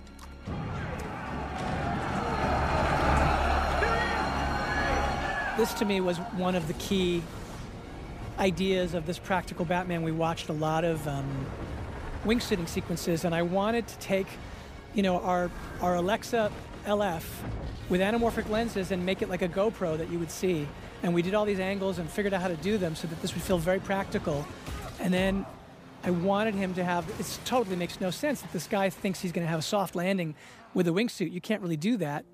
And so uh, we wanted him to feel the pain because this iteration of Batman, he he takes as much punishment as he deals out, and um, there was something in that that seemed like it was sort of a perfect version of the year two Batman that he he's still figuring all this out and he's flying by the seat of his pants and he's risking himself in ways that make no sense whatsoever. He's not in control. And there's a kind of vicarious thrill that I think is part of that thing that I always felt to make the audience feel like, hey, if I had what he had, maybe I could be Batman. and then you look at it, you're like, oh, that would hurt. Club caters to the mob. Maroni practically lived there. Penguin would have been privy to a lot of dirt. The DA was a regular too. Maybe Penguin got himself into a jam and working it. And we shot these sequences, you know, all these scenes in the tower were shot um, in a techno- with a technology called the LED volume, which was done with ILM and which Greig is really one of the pioneers of from a, from a director of photography standpoint with ILM, um, where the environments are all actually um, pre-made and then are being shown on those screens, and they are actually this the source of light in those scenes, and you'll see the effect of it in a really profound way in the sunset scene that's coming up when Selina, when Batman meets Selina in the tower at sunset, and all of that light is coming from the screens, and it makes it very naturalistic, and you can then create that environment. You know, creating our own Gotham was one of the things that really mattered so much to me. Is one of the things that James Chinlund and I talked about from the beginning, which was that we didn't want to do a Gotham that was like any particular American city, because then you'd say, oh, New York is Gotham, or Chicago's Gotham, or Pittsburgh is Gotham. We wanted Gotham to be our own. So what we did was we shot, actually primarily, aside from our sets, we shot primarily um, in Liverpool and then added all the modern buildings. So we'd have that baseline Gothic architecture that was all real, and then add the, the buildings that were easier to add, that were more modern um, through CG, and create that was the beginning of the footprint, and then carry that up into the tower and build that skyline. So it was our signature skyline, and that, that, that centerpiece bridge, the keyhole bridge that was James's design, um, would, would sort of be one of the central parts of the city that you'd see from all these different perspectives. And so, doing that and being able to do that, not only by shooting practically in these places and supplementing those shots, extending them with uh, CG, but also having that skyline surround them and even be the source of light and the view around them in that tower where they're doing those kind of deep throat scenes. That was one of the ways in which we thought we could take Gotham and make it a character in the scene because it really is a, a character as, as they are in, in noirs, right? I mean, Los Angeles and Chinatown is the key characters, the history of the city, and that's true here. That there's a reason why this place is so corrupt, and the Riddler's leading you on an excavation of those crimes. He's bringing you back on a history that eventually touches Batman himself. And so the city was super important, and how we depicted that, and between what James did with the sets and what uh, Dan was able to do with our effects houses uh, in terms of extension and all of that building, and what Greig did through the texture that came from the kind of very dirty anamorphic lenses that were very imperfect with water on the lens, including this scene where one of the great things we did here, like we're shooting in the rain, and we just decided that we would let the water get in the lens and make this all feel very visceral, so that you would feel like you're right in there with them. And um, all of that was to create a sense of place that made you feel like you were in a, a mythic place, something that felt Batman like, but also a place that felt grounded and real. Um, so this scene in particular was a an exciting and enormous challenge, of course, which was this is all the lead in to the Batmobile, and I wanted to do it as practically as possible. But of course, there's so much of what we do that is not practical. You can't do it, people would be hurt. So, what I wanted to do, I looked at with Rob Alonzo and I said, I want to know everywhere we can put a hard mount camera. I want this to look like Bullitt or like the French Connection. I want us to take the, the cameras and mount them on the vehicles and then have them do all these incredible things and have them do real stunt driving. And so we tried, even when we were doing CG shots, we didn't do anything that wouldn't have been impossible for the camera. And that's kind of one of my approaches. I did that, I've done that since Cloverfield. Anytime you'll ne- never see the camera move through a wall or do some kind of like, you know, I'm the point of view of a bullet in a scene or that kind of stuff because the camera couldn't actually do that. So I try to do that. I try to do it with the wingsuit. I try to take everything and ground it in the visual language that we come to understand as something that's real. The way, like, if you were seeing a real chase scene or a race, you know, if you're seeing a racing scene and you've seen those those GoPros that are mounted in the in the car, I wanted the I wanted hard mounts like mounted on her motorcycle, hard mounts that are mounted with her on her handlebars here, watching her drive off.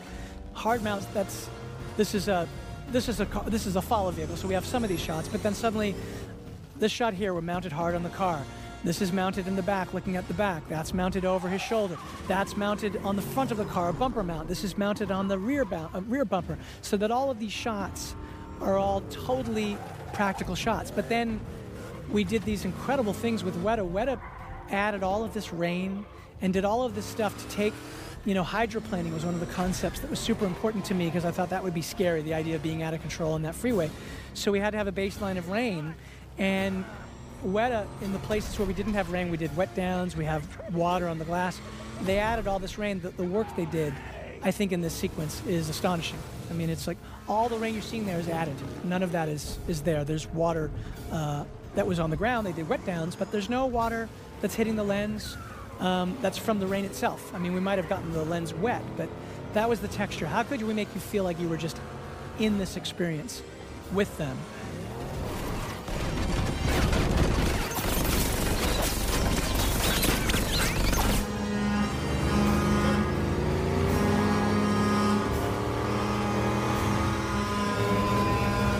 And this idea, I guess, is very French Connection inspired because of that that scene in the French Connection where he he chases uh, the shooter who was taking a shot at him and, and hits, uh, I believe, the woman. Somebody's making an assassination attempt on Popeye Doyle, and he commandeers a car and chases him, and it's all about that obsessiveness. The whole idea of making this personal, the idea that Penguin was about to kill Selina, and Batman is going to come out of the shadows like a monster and basically do that to intimidate the penguins so that Selina is not injured. And then he's going to get him at all costs. And so this idea of the penguin is so desperate. He'll, he's doing all these dangerous things, and Batman is trying to pull right up to that edge too. And he doesn't want to hurt anyone, but you see how close he comes. I mean, this is a crazy chase that they take. So you see the obsessive lengths at this stage in his career. He really is all about vengeance, and so this chase has to be born out of that idea of obsessive rage and vengeance, and he is not going to stop at anything. And then the idea is to depict that car the way we depict the suit, which is out of something like a horror movie. And I wanted this to be it was it was inspired by in some ways by like Stephen King's uh, Christine, and there was a, a movie made of that as well, where you see the car kind of on fire coming out of the shadows. And I said to Rob Alonzo and to Dom Tuohy, who is our practical effects supervisor, I want this car to jump through flames. And I didn't know if we'd have to do it CG or what we have to do, but I want it to be like a vision from hell. And then Dom said, I think we can do it. And in this crazy sequence that comes up, you'll look at some stuff here, and some of it is CG, some of it's not. There's always almost always a baseline shot that we shot that then something was done to. But the actual jump through the fire that you see was done for real. They they changed the suspension on the Batmobile, and amazingly, they were able to jump it through a wall of fire, which you're about to see right here. And this is actually a practical 50-50 shot on Colin. There's a big fire explosion going behind him, and Colin is driving that car. And then when he looks in this mirror, we actually did shoot a shot on a mirror mount. That car is jumping through that fire. That isn't a CG shot, and this isn't a CG shot either. There's a little supplement, a little bit of rain on the ground and that kind of stuff, but the the basic part of the shot we did, um, and that was I was amazed by what they were able to, to, to sort of to do, and all of it was how can we make this be like a Stephen King moment? You see that the Batmobile, which makes no practical sense to drive around in, it's meant to terrify, to intimidate, and pursue And that moment was a a perfect visualization of that in my mind. It was like, how could we jump through fire? And then this idea of being in Penguin's point of view ended up really being one of my favorite shots in the movie, which is just this idea of the, you're in the penguin's eyes here, and you see in this mythic way what having this sort of masked, caped vigilante looks like as he comes towards you. He's like a force of nature and all of that rain, and it's raining upwards. And then he just kind of bends down, and what Michael Giacchino tells me is his favorite moment, which is Rob just staring in at him before he looks at the penguin and then suddenly puts a hood on him and they show up here. Hell is this? Good cop, bad shit cop? Who's the Riddler? Riddle! How should I know? Let's make it easy for you, Oz. Cops caught you doing something. And the reason I chose the penguin for this particular suspect was I thought in order for the audience to believe that the rat, which is one of the key puzzle pieces of this story, that the informant that we're looking for is a character that it isn't, because they, they need to, you know, as you know, Jake Gittes and like you, so many noir stories, they're wrong a million times before they're right because that's the whole idea about being a detective. You you try out sort of scenarios and you play them out until you disprove them until you find out what it actually is. And so they might be the world's greatest detectives but they're wrong a lot of the time. And in this case i knew that i wanted the audience to believe that they were right. And so i thought well the way to do that is to use an iconic villain and so colin and the penguin are in the movie in a very very targeted way he, they're here um, to show you that this rat could very well be this mid-level, not yet kingpin version of the penguin. That somehow he got himself into some trouble, uh, and to get out of it, he maybe cooperated with the police, and the police were using him to rug the drunk business. All of it was totally believable as a possible path, given everything we've seen so far. And by making him a, making him a prominent character um, I felt that the audience would think it was a, a real possibility. Um, but then here they reach a dead end. and I love, I love the way he says "No habla español, fellas." But that whole idea that they'd missed this detail about El Rata, which of course would be La Rata. You know what that sounds like to me? A friggin' bat! Huh? You ever think of that?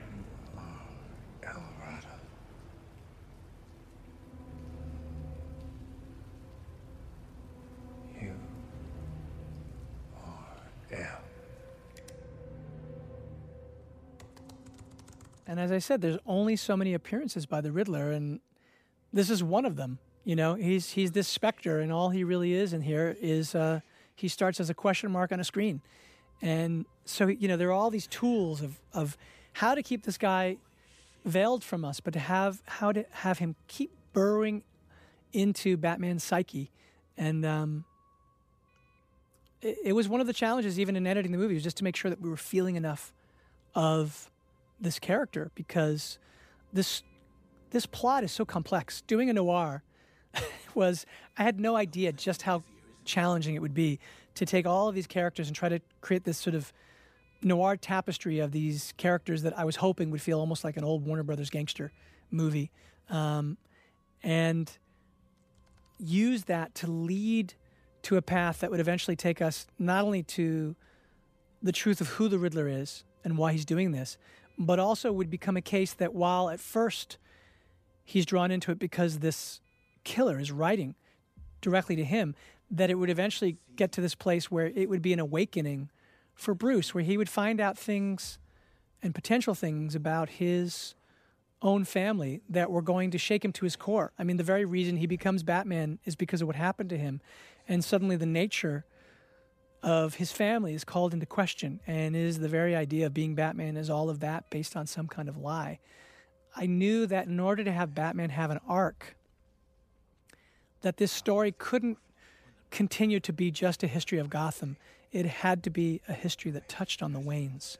And and that was that was the conception for the beginning, but landing that was was not an easy thing to figure out how to do and we spent a long time plotting that out to make sure that that story connected. It was a, a challenging thing. And then this orphanage here, the idea being that this is where this would be the original Wayne Manor um, before they moved to Wayne Tower, and that they donated it and it became the Gotham Orphanage. And all of these things seem like they're benevolent things. They're trying to give, you know, the the Bruce's father, Thomas Wayne, starts his mayoral campaign by by creating a charitable fund to get money to people in need and renewal. And they gave, you know, their old um, manor, their beautiful old home, which now has fallen into total disrepair and decay, and is the home for drug addicts, uh, dropheads. Um, that all of that was donated as a way to try and help people in the city. So then, why is the Riddler so upset with the Waynes? And then the idea is that because none of it is what it seems. That these, the idea from the beginning for me was to have the Riddler indict these supposed pillars of legitimacy and power in the city and expose them as being liars and fraudulent. And that it starts with the mayor, it goes to the commissioner, then to the DA, and then it goes to the idea of Thomas Wayne himself, the, one of the founding members, his family, one of the founding fathers of the city, not Thomas himself, but the history, the lineage of his family and what he represents. He, the idea of him being like the Kennedys, um, uh, their, their family being like the Kennedy, Kennedys, American royalty. And to find out that they, in this story, weren't all that they sort of portrayed themselves as being. What does that mean? And how will that affect Bruce? I believe in its promise. But too many have been left behind for too long. And that's why I'm here today. To announce not only my candidacy for mayor, but also the creation of the Gotham Renewal Fund. Win or lose, the Wayne Foundation pledges a $1 billion donation to start a charitable endowment for public. And the idea is that this is actually the room where it all began, where, as a child, that those, that choir you just heard singing Ave Maria, among them was was Riddler, and he was one of those kids, and he was listening to the speech, and he thought that things were going to change for him, that Thomas Wayne basically made all these, and there was this this kid, Bruce Wayne, who he was looking over and thinking, "Gosh, if only I could be him and be on the other side of things." And maybe this is all going to work out for me, and things are going to change now that Thomas Wayne is saying he's going to help us. And of course, none of that happened. And so it, it all seemed that uh, Thomas Wayne lied to them, is the way that the Riddler sees it. That little uh, Shakespeare bust there is one of the um, Easter eggs for me that I asked James Chinlund to put there. It's like the the bust in uh, the Adam West Library uh, study that you pull the head back and that's how you open the bookcase to get down to the Bat Cave. So I want us to have that Shakespeare bust because I wanted um, for people who'd been fans since they were kids, older kids like me, uh, people who were around in the '60s, that they um, that they would would recognize that detail and uh, see that somewhere embedded in this was a bit of of the Batman from their childhood.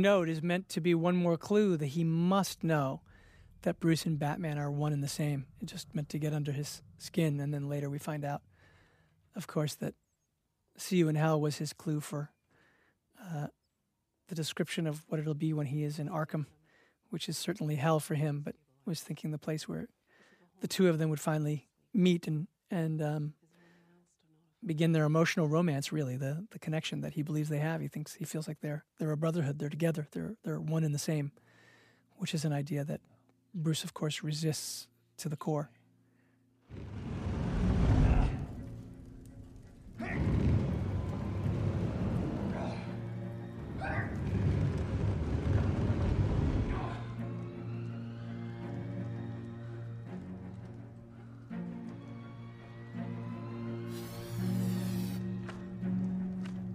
And so from this section forward, the film becomes a deeper sort of excavation of the Wayne aspect of things. And he his desperation is driving him to try and understand how could his family's legacy, how could his father connect to the corruption that he is seeing? And he's really in a free fall, really, in this section of the film. And it, this section touches on all of these personal things. He has this tremendous guilt about what just happened to Alfred, how he couldn't save him, um, and is also incredibly unsettled to discover that his father could have any sins that would connect to the corruption that he he's so he sees things in such moral white and black. He um, he's very naive in a way. Again, he's it's like he's ten. Um, in certain ways, he's stuck, uh, and he doesn't see the world in all the shades that are there. And the movie, the story of the movie, is meant to blow that apart for him. And Selina functions that way for him, and this mystery kind of blows that up for him as well.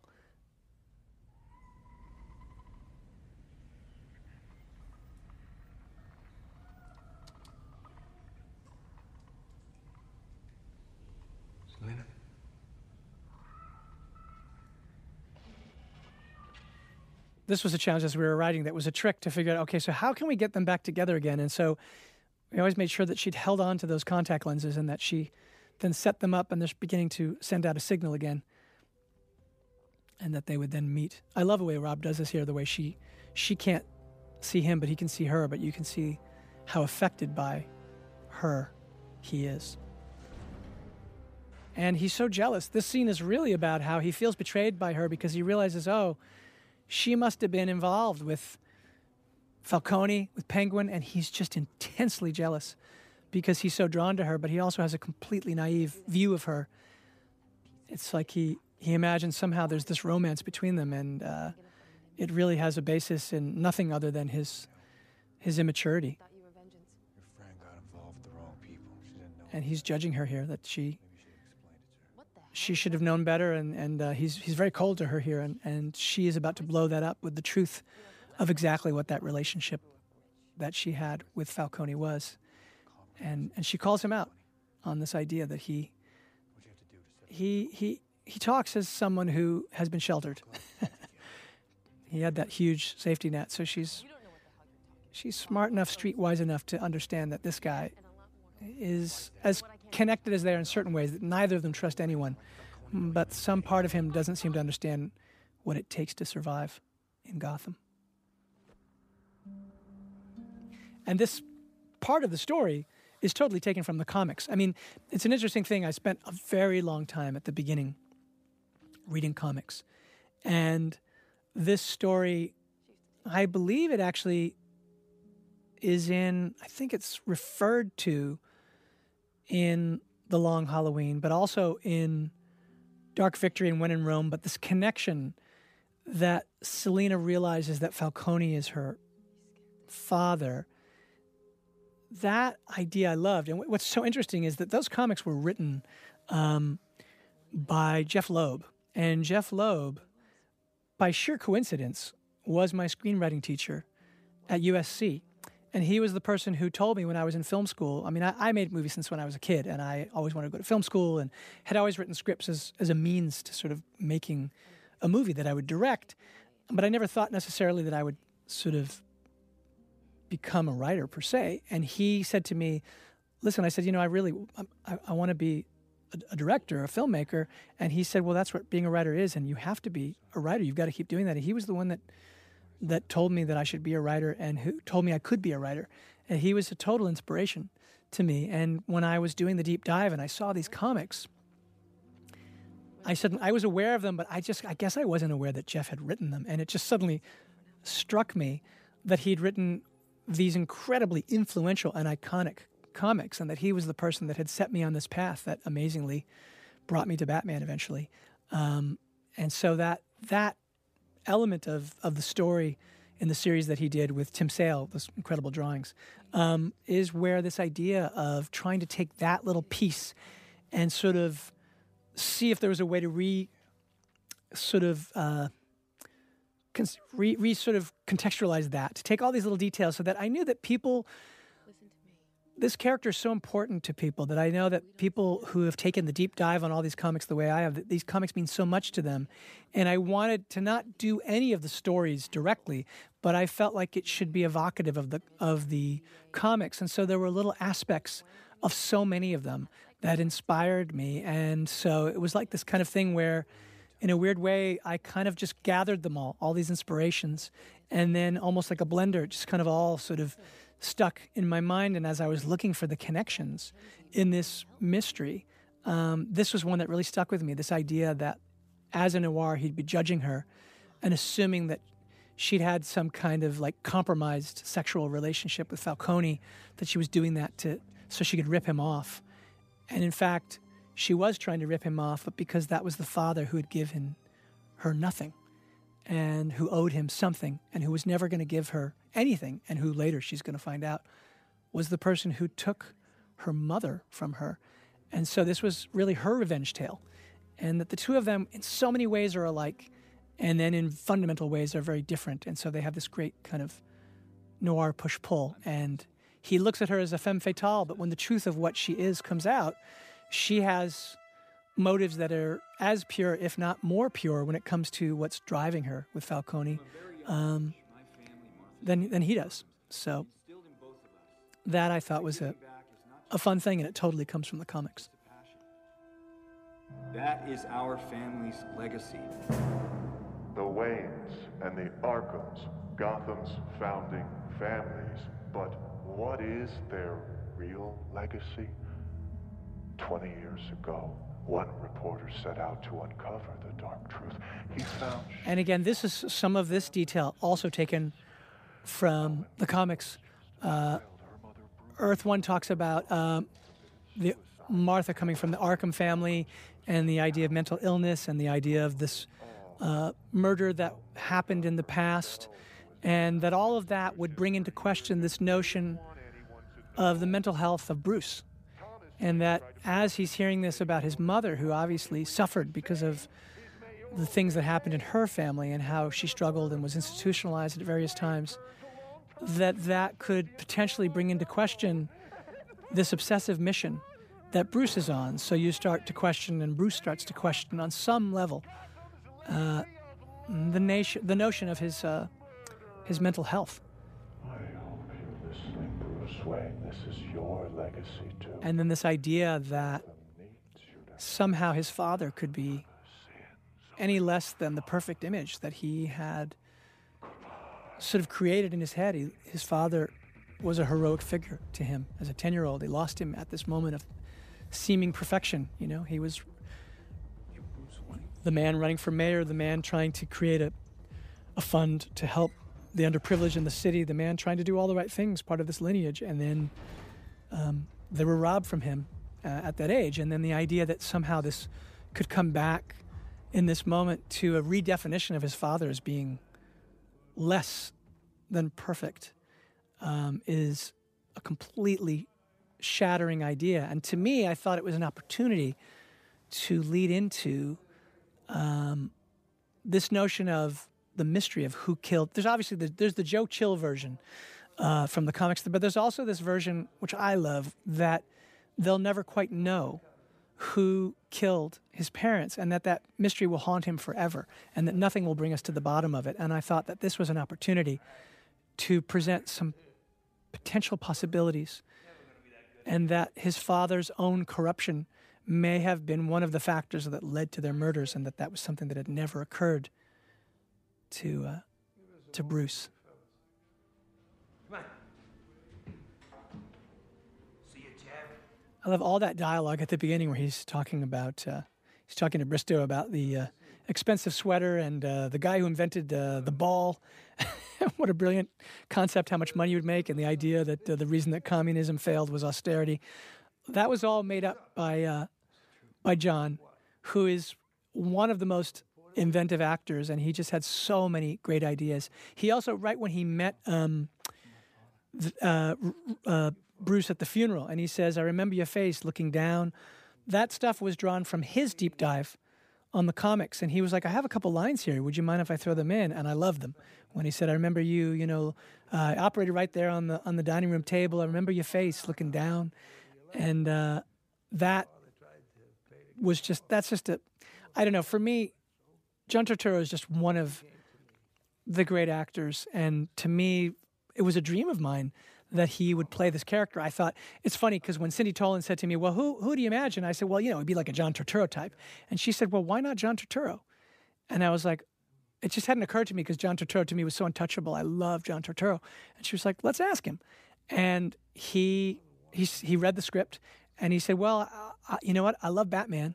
Let's talk." And I had this series of conversations with him, and he ended up doing the movie, and then we had such a great experience. He's just such a such an inventive. He had always had an idea for something and was always trying things. It was his idea. He also thought that uh, Selina later in the movie, uh, when he's strangling Selina, that she should scratch his face right in the place where he's got the Falcone scratches that are um, pictured from the uh, the Tim Sale series, you know, with Jeff Loeb that you see where you see the Falcone tr- try scratches, and the idea being that those scratches, if they come from Selina in this situation, they might have come from the original scratches, might have come from Selina's mother, which I just thought was brilliant. I loved it. I said, okay, we're doing that. um, and that's what it was like working with him. He was just an utter delight.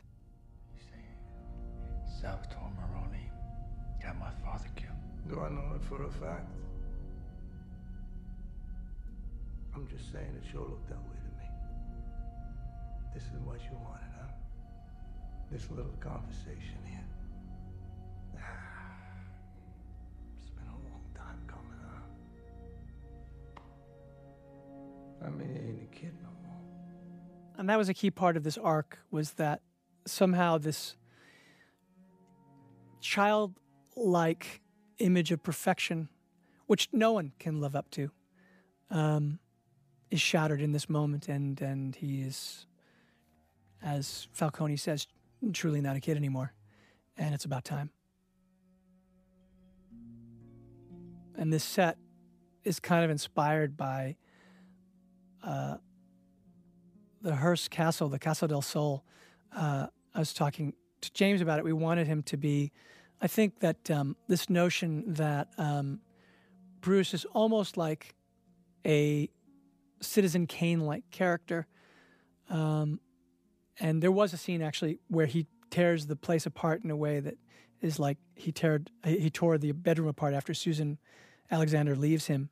Um, but that idea of that bedroom, his parents being untouched and locked since he was a kid. When I went to the Casa del Sol, they had that beautiful screen work um, that you see in there, and I said, I said, James, do you think we could borrow? Because he had done the the, I mean, all of that stuff that James built.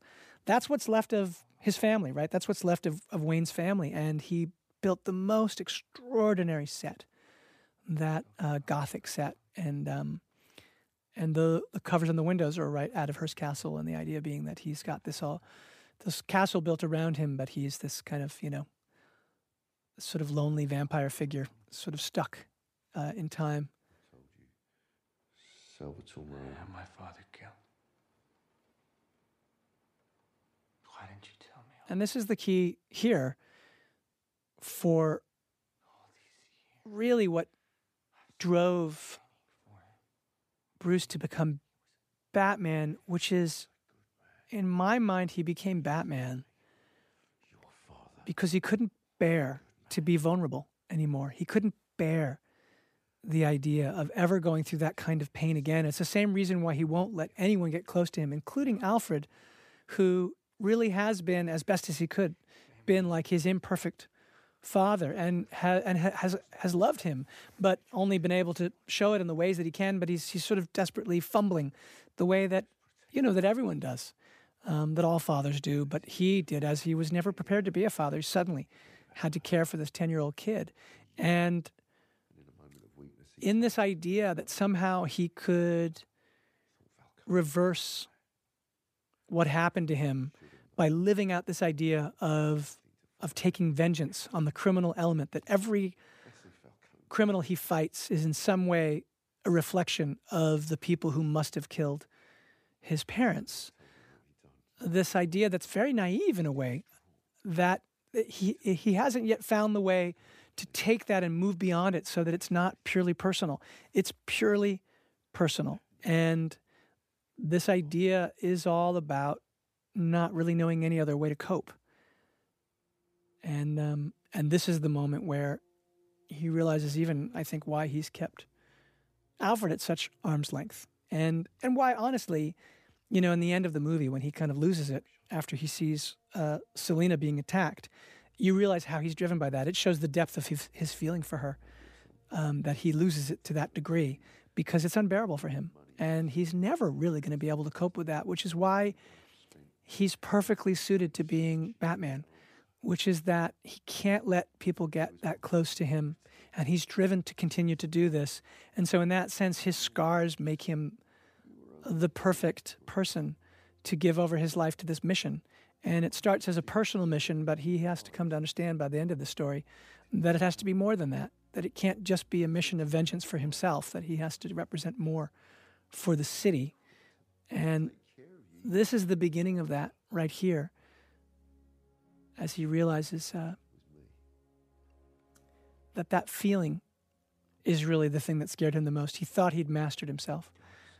Uh, and that being Batman somehow could keep him from ever having to feel that way again, but it can't because, of course, we can't escape the truth of our emotions. And in fact, in many ways, he's he'll never have he'll never be able to leave those those emotions.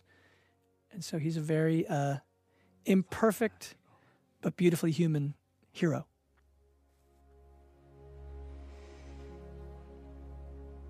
I mean, I'm not afraid I realize now there's something. I mean, it shows just how much pain he has and how much he has an aversion to it. That he he really has much less fear of dying than he does in going through the sense of loss of somebody that he cares about. That's the part he he can't be vulnerable in that way.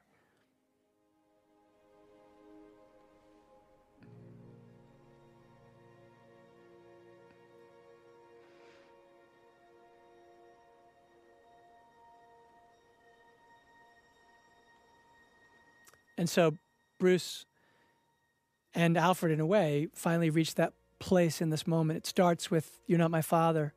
And this is essentially, I love you. And they're, in a way, made imperfectly whole. Uh, and the idea is that their relationship can move on from here. And that's the end, last you see of them in this story. And hopefully there'll be more. And, and I think they're, you know, that, you know, I had at one point even wanted you to see that fighting and there, again there's so many ideas you have and you can't get them all in but in my mind um, some of that physical training actually occurs with um, with alfred so that you know the way some fathers and sons they connect through uh, sports and physical activities things they can do together or even the idea of watching movies together that, that it's a it's an indirect way of showing love. And uh, i had always wanted to see um, bruce coming home after a night of being the drifter and being Batman, and then his workout being sparring with Alfred, and that uh, Alfred would be uh, his sparring partner. And um, if we uh, if we do more, that's one thing I'd love to see Rob and Andy do.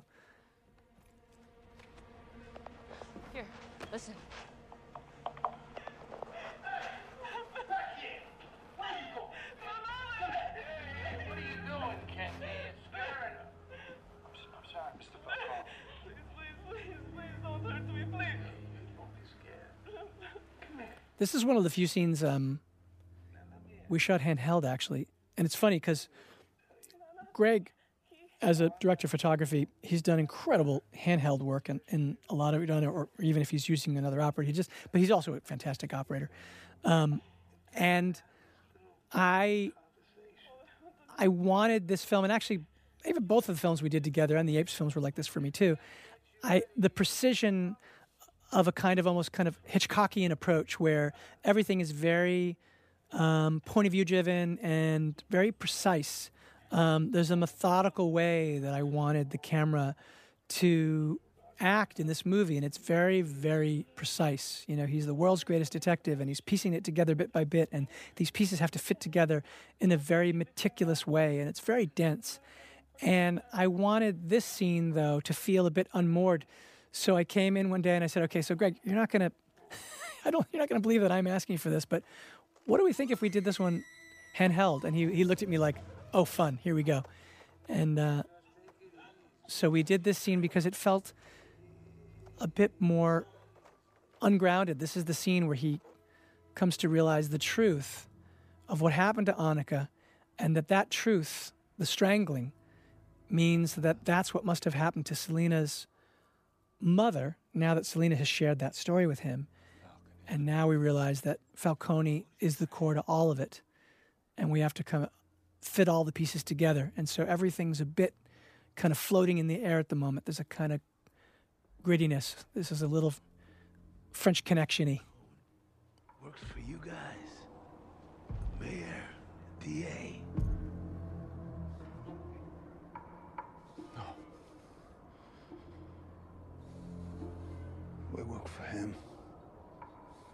Everybody does. Through renewal. Renewal is everything. The renewal fund. Yeah. After Thomas Wayne died, they all went after it like vultures. The mayor, Falcone, Maroni, everyone got in on it. It was perfect for making bribes, laundering money.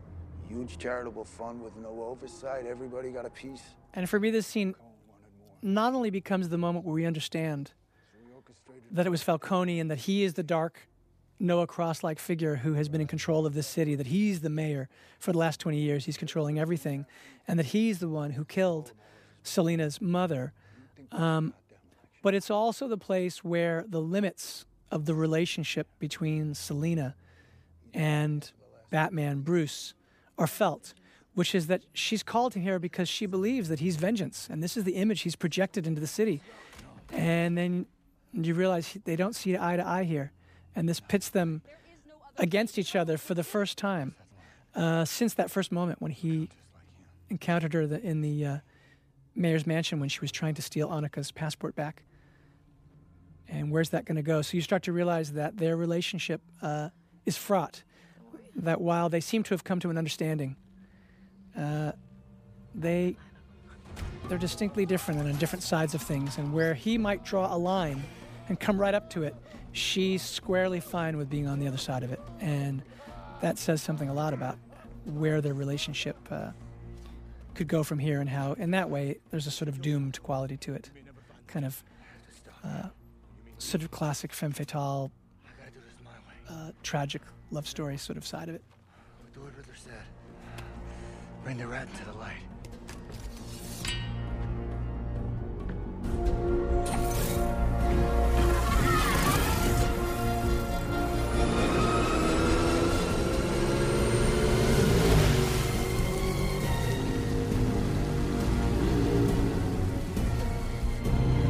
Was always amazed at uh, this is Zoe doing all this with guns. Somebody, I, I think actually Dylan Clark said to me, "Oh, it, you really shouldn't speed this scene up this much." I was like, "It's not sped up. Zoe has total mastery of that gun like that. It was uh, unsettling, but her desire for vengeance and her wanting to do that exactly right was uh, she was super committed."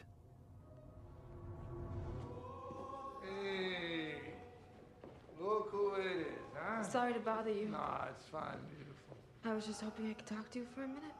Absolutely. Alone?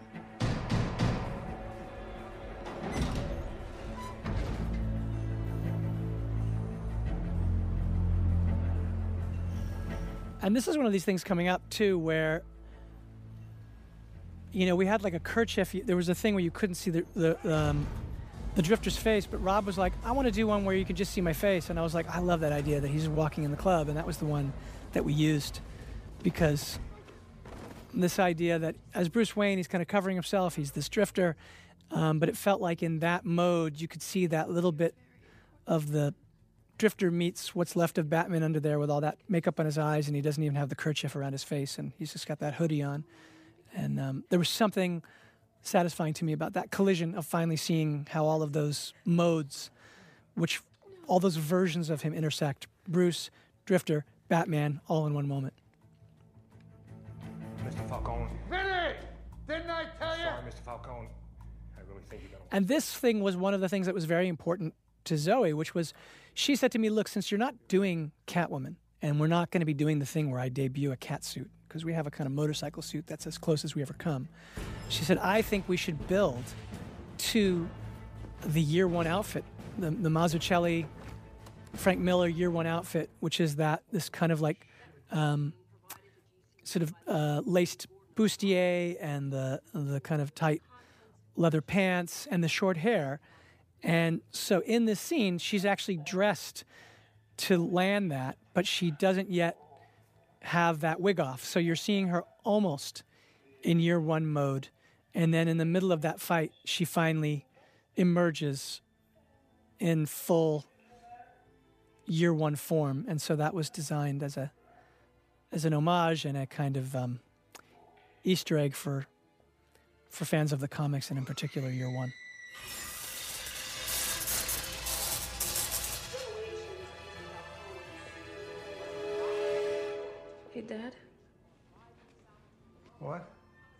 I'm Maria Kyle's kid. You remember her? Yeah. Just, just put down the gun, honey. This is for my mother.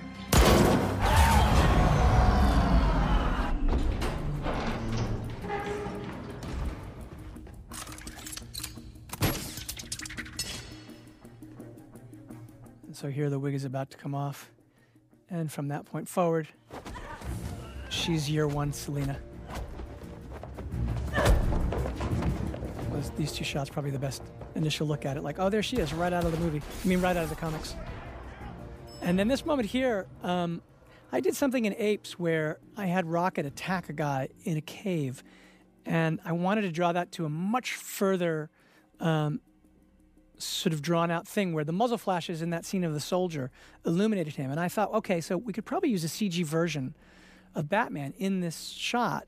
And actually, my Rob Alonzo said, no, no, no, actually, I think we could do it all if you want to. And so we did. And these, this whole scene is lit only by the muzzle flashes. So the muzzle flashes are going off, and, and you just hear Batman coming inexorably towards you.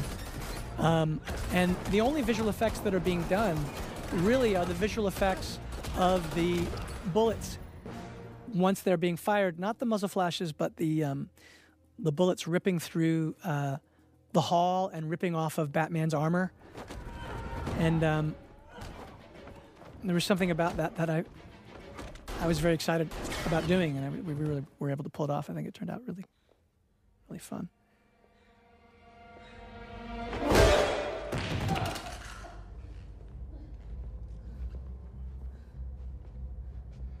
You don't think Again, right outside those windows, that's more of those LED screens where we had traffic and the bridge outside. And so, how that worked, and then how Greig, you know, he just knows how to use the content and then bring in other lights to supplement it so it feels like the lights are coming from the screens and all of it gives it incredible natural feeling.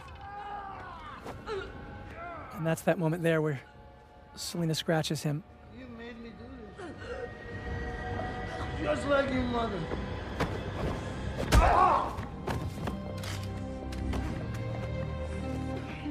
He has to pay!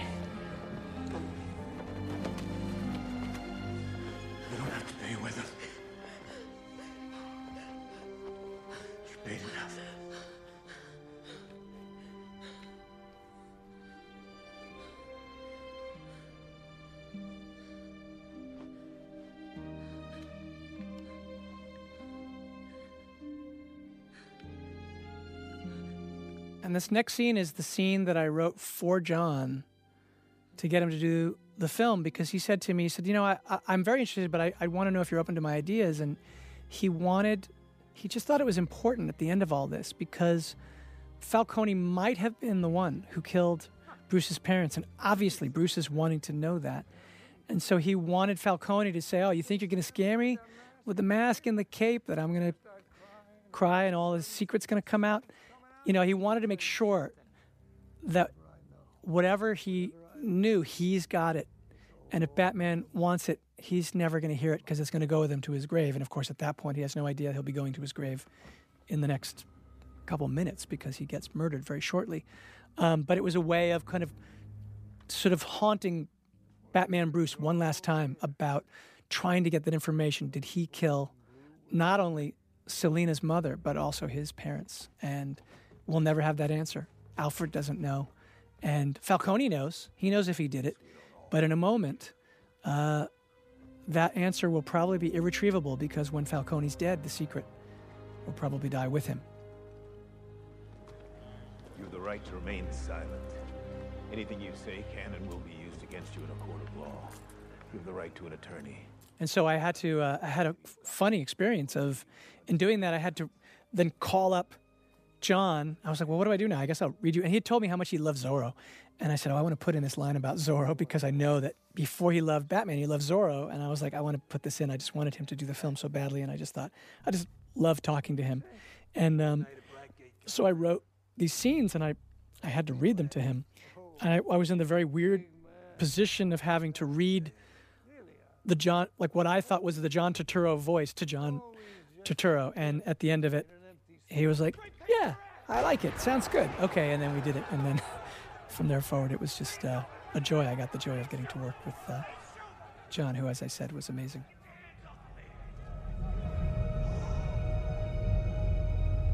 I mean, this is one of the things, too, I think, you know, I've talked elsewhere about, but like, Rob is such an incredible actor and he's so technical and he had to find the way to project what he was thinking with half of his face covered and with so much of his eyes covered. He's wearing black makeup. He, he's looking through the cowl. If he turned the wrong way, you couldn't see his eyes. And it was an incredibly challenging role because to convey through the cowl so much detail that wasn't just about rage, which of course he had to convey, um, but was also about trying to piece together clues and being confused and um, and seeing him broken up emotionally and all of these different things that had a level of subtlety that with half your face it's hard to convey. Rob found a way to do.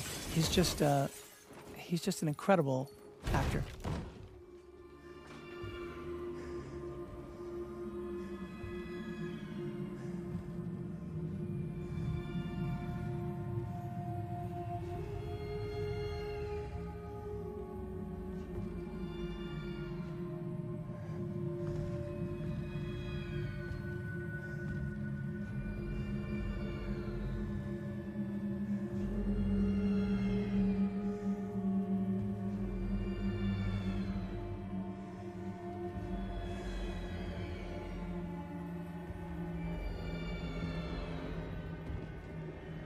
And in the scene that's about to come up where we arrest the Riddler, that's a perfect example of something that I used the VR for.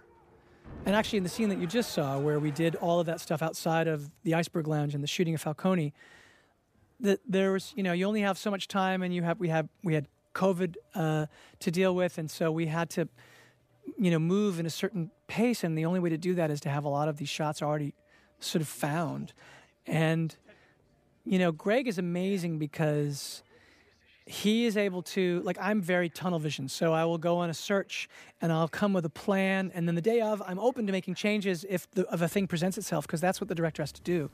But um, what he's so wonderful about is he can be working on this but also working on the side on other things so he can be doing some r&d so for example i had set this shot right there with the cops coming toward the window in vr and it was based on the fact that I wanted that to look like Nighthawks. I wanted it to look like the Edward Hopper painting, and it was written into the script that way. And then um, uh, James built it that way for that angle. And then I looked at it and I and, and, and had wanted the camera down on a certain lens, which I knew was one of our lenses, and did that push in. And then Greig sent a breakaway crew while we were shooting other scenes to go and do the R&D in that shot to make sure that we could do it. And it was similar with the shot that's coming up on the coffee cup.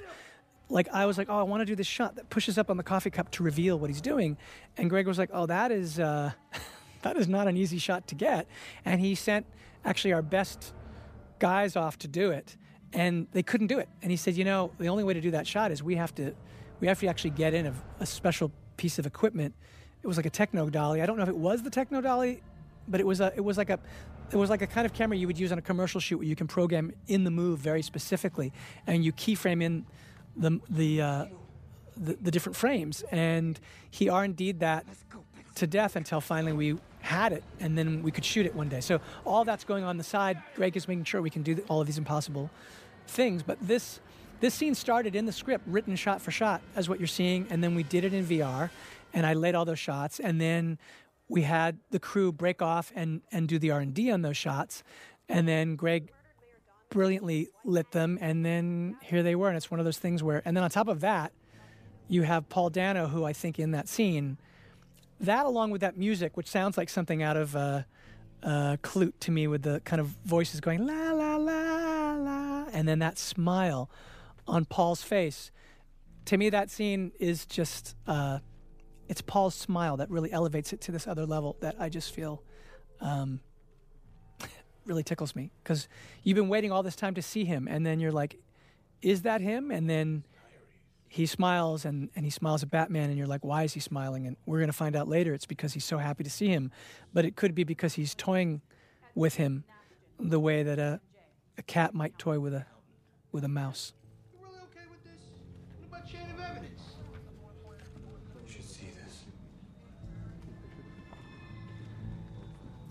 And the line that uh, that Riddler has in that scene was inspired by I read about the Golden State Killer and how they had been looking for him for so long, and when they he is a former policeman actually, and when they showed up to arrest him, he knew, and he was outside, and I believe what he said was because uh, he knew they were there to take him in. He just said, "I just put a roast in the oven," meaning if you're going to take me in, you should at least let me take the roast and turn it off. And I just thought that that apple pie, like as if somehow maybe he, there, he was going to, they would wait while he finishes the apple pie before they take him in. I just thought that was very unsettling, that idea of that kind of understated thing. And then I love the way Paul did it. And then this whole idea of the Riddler's origins through these ledgers um, playing out right here, that Gordon is reading how the Riddler was created right here in this moment. He knows what he must become. He must become the Riddler. And uh, all of that comes from uh, the way in which he retreated in his mind um, from his trauma into puzzles and um, into patterns and numbers and became a forensic accountant and a brilliant one because of it. And then by sheer luck happened to come across the path one day of seeing that word renewal on one of the ledgers and in his uh, unauthorized forensic accounting discovered that that didn't all add up and he was asked to stay away from that plan because obviously uh, that was a corrupt project that he was to know nothing about but he couldn't resist because he knew from that word that he'd heard as a child but somehow he'd been betrayed and this was the answer to the whole thing. And through that he takes this path that leads him to become the Riddler, and it's how he finds out about the funds. I was reading about Manaforts and how uh, the shell companies work, and um, and I started thinking about how this charitable fund could be used uh, as a kind of shell company for bribes, and um, and that all of that might describe a history of corruption, and how Falcone could have had a stranglehold on the uh, on the city that ne- that was not broken to this day, and then finally, in this moment now, it is. 500 followers, real fringe types.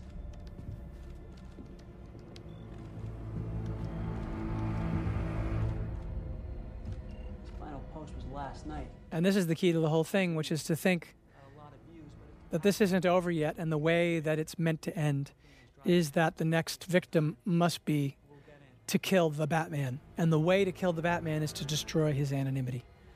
And so Batman is now looking and saying, I know the real you, which of course we realize later means that he knows his essence. He knows the power of being masked. He was inspired by Batman. He understands all of that. But when he sees all of this, he realizes that the last target, first he tried to kill Bruce Wayne, and if he wasn't going to kill Bruce Wayne, he could destroy Batman by exposing who he is. Because if the world knows that Batman is Bruce Wayne, then he loses his power to come out of the shadows and to have an effect on the criminal element, they'll just know, oh, it's Bruce Wayne showing up in that outfit. And so some of that power comes from people not knowing who he is. And this now feels like it's the reckoning.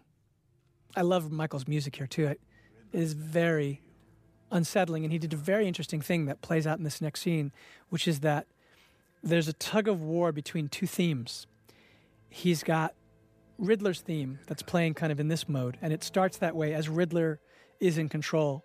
And as the tables start to turn and Batman starts to respond, the Batman theme comes in and it starts to play.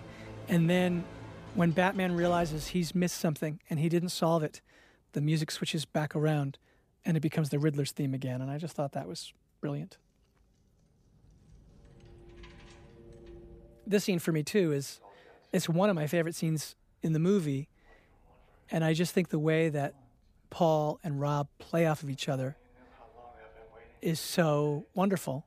And as an audience, everything's built to this moment for us to believe, okay, how are we going to get out of this? He knows who Bruce who Bruce Wayne is. Is that what this is? And and in this scene, it does feel like he's the cat toying with the mouse before he kills him.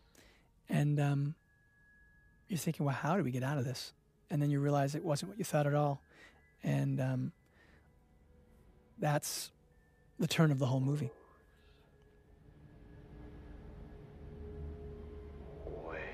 There originally was a scene earlier in the film where when Batman early in the story was receiving these cor- the correspondence from the Riddler and was so unsettled. Why is this guy writing to me? And he he goes to Arkham to um, to talk to another serial killer whose face we don't quite see. He's out of focus. He's called the Unseen Prisoner. Um, but in that scene, that character who uh, is, in fact, I I'm pretty sure we'll do the deleted scene for you here on this thing, but he is talking about the fact that Bruce is in a little bit of denial because the two of them really are very much the same. Uh, and that if anything, maybe Bruce is, or Batman is concerned because Riddler is more righteous. They're both masked vigilantes, um, only uh, the Riddler's less forgiving. He kills them. And wouldn't Batman like to kill them?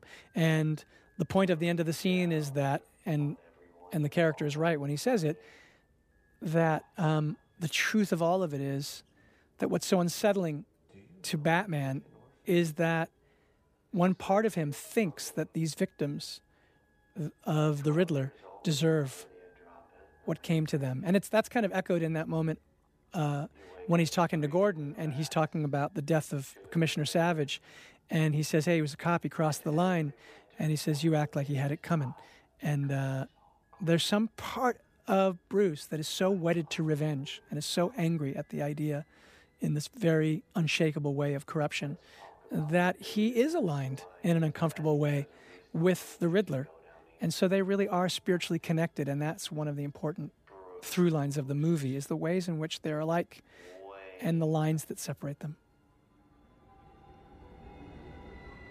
He's the only one we didn't get. And that's the turn of the whole thing. It turns out, wait a minute, only one we didn't get. What is this about? And that's when you realize it's a love story.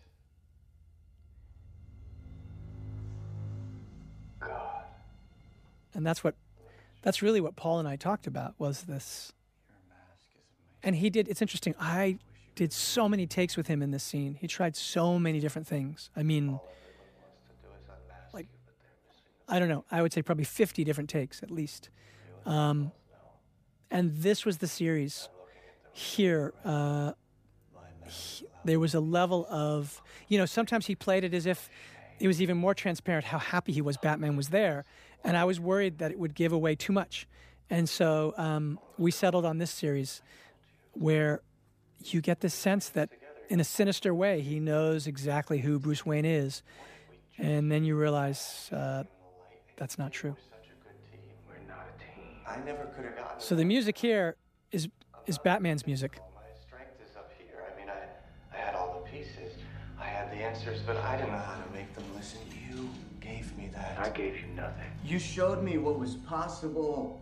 You showed me all it takes is fear. And this is the key moment at this point in the film for Batman in that he's resisting every inch of this. He doesn't want to take in any of this. This idea that he could have inspired these awful killings, the idea that somehow he was projecting something out into the world that would create the Riddler. The only way that's acceptable is that the Riddler is a sociopath and that he is completely demented and that he's come up with this really on his own. He's twisted it. But the question really is well, yes, there's truth to that, but how much has he twisted it? How much of what he's done has affected the city? And at this point in the story, he refuses to let any of it in. And then everything takes an even darker turn when he realizes that the, the plan wasn't just for them to have this sort of, in the Riddler's mind, reunion or this connection, but it was actually for them to be together when the last part of the plan, the last part of the puzzle plays out. And it's the one thing that after the Riddler is robbed of this power of their connection, he finally gets his power back again, and now the music becomes the Riddler's again. Um, and he can finally comfort himself with the knowledge that he's smarter than Batman. And that's how he's been protecting himself his whole life. So, Batman, Bruce, has been protecting himself by withdrawing into this invulnerable state of dealing out vengeance.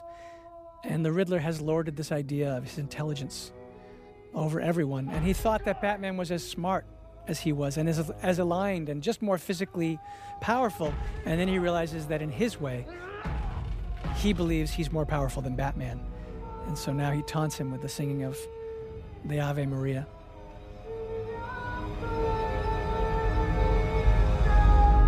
And now Batman is completely at rock bottom, befuddled. Like, what did I miss?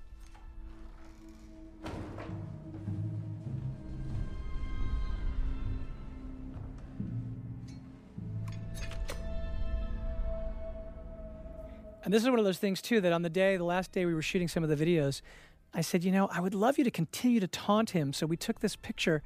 I had um, I had Paul take a picture of himself. I wanted to see him the way I saw him when he had that saran wrap around his head, but no mask yet. and then the version of him with the mask, and that he would put it up. He'd be looking at himself. And this is a character who, you know, Gil Perez Abraham, who plays uh, Martinez. I just he's a character that I enjoy so much, and I love Gil's performance, um, especially this year. he says, "I don't think you should be touching that." He's doing everything he can to be a cop. He's like a rookie, and he feels like he's supposed to be drawing the lines the way a cop would. And then Batman keeps looking at him like, "Are you really going to hassle me, man?" but my favorite thing was this: this idea, even just this idea of the class of it too. That he comes from a family. His his uncle was a carpet installer and that the whole mystery might turn on the fact that this this kind of working class rookie cop would have the answer to the entire mystery because he, he was the one who was able to see that that tool, the, the murder weapon, as Batman called it, that he killed Mitchell with and that he attacked Colson with, it's not just a murder weapon, it's his confession. It's a tucker, it's a carpet tucker. And that tells Batman that that's meant to somehow connect to the untucking of this carpet. And that is what reveals the dark truth and enormity of of Riddler's plan. And then I love how Gil's like, oh God, everything he does with this guy, he's touching all the evidence. And then it's out for them both to see. And then the two of them are in the helpless position of of watching what the Riddler has laid out.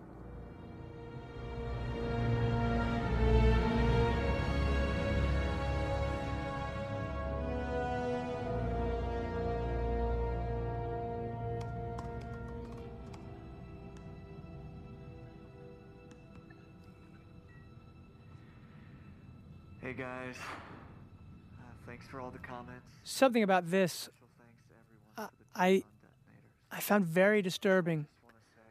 This idea of the Riddler being part of this lonely community and um, communicating with them, and all of them channeling their rage, their misdirected rage, um, and their tortured and demented rage in this direction because of how uh, ostracized they felt and how unsettling that was, and how darkly human it was, and something about him saying, "Hey guys," seemed very much of of the moment of our time, of the way that uh, so many people communicate over uh, social media, and um, in a way spoke to a kind of uh, darkness in our society right now, our, our, our sickness. And I thought that the way that Paul did this was very unsettling. And it's interesting. Originally, I had wanted this through the voice decoder, which lowered his, or the voice encoder, which which lowered his voice. Um, but then after I realized we had seen him, and he was so. Paul's performance affects me so much when we see him in the diner, and when we see him in Arkham, that I realized it would be great to just let his voice come through as his own now, because we already have him unmasked, and now just to see him in that mask talking to his followers would be very unsettling. And it was one of the challenges of the story narratively, which was okay, so if the plan was that Batman is going to be drawn into being with Riddler in Arkham when this dark plan plays out, but then it doesn't go the way the Riddler's plan, and then Batman discovers what the true plan is. I needed a way for the Riddler to be present in this third act because that is really who he's facing off with. He's facing off with the Riddler. And so, this idea that his followers would adopt his persona and essentially become extensions of him, um, that was one of the ideas that we came up with to kind of crack that nut. And, um, you know, it was, a, it was a real challenge. We kind of had boxed, boxed ourselves into a corner. Um, and I think that that aspect played out and, and seemed to be very chilling to think that these guys were all going to be coming to this place dressed as he as him to carry out his plans. Because then it will be your turn. You'll be there waiting.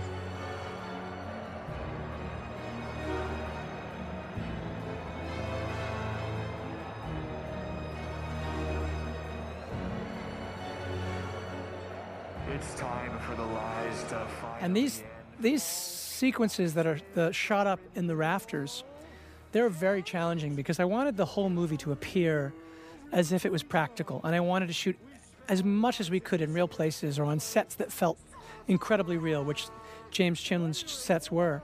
But this was the one area, and I know that Greig and I were both very worried about it because it was one of the only areas that was in a traditional blue screen enclosure. Basically, all that was there were the um, the catwalks, the railings, and then blue screen. And so we worked with Dan Lemmon, who did the Apes movies with me. I think he's just the best VFX supervisor in the world. I think he's incredible.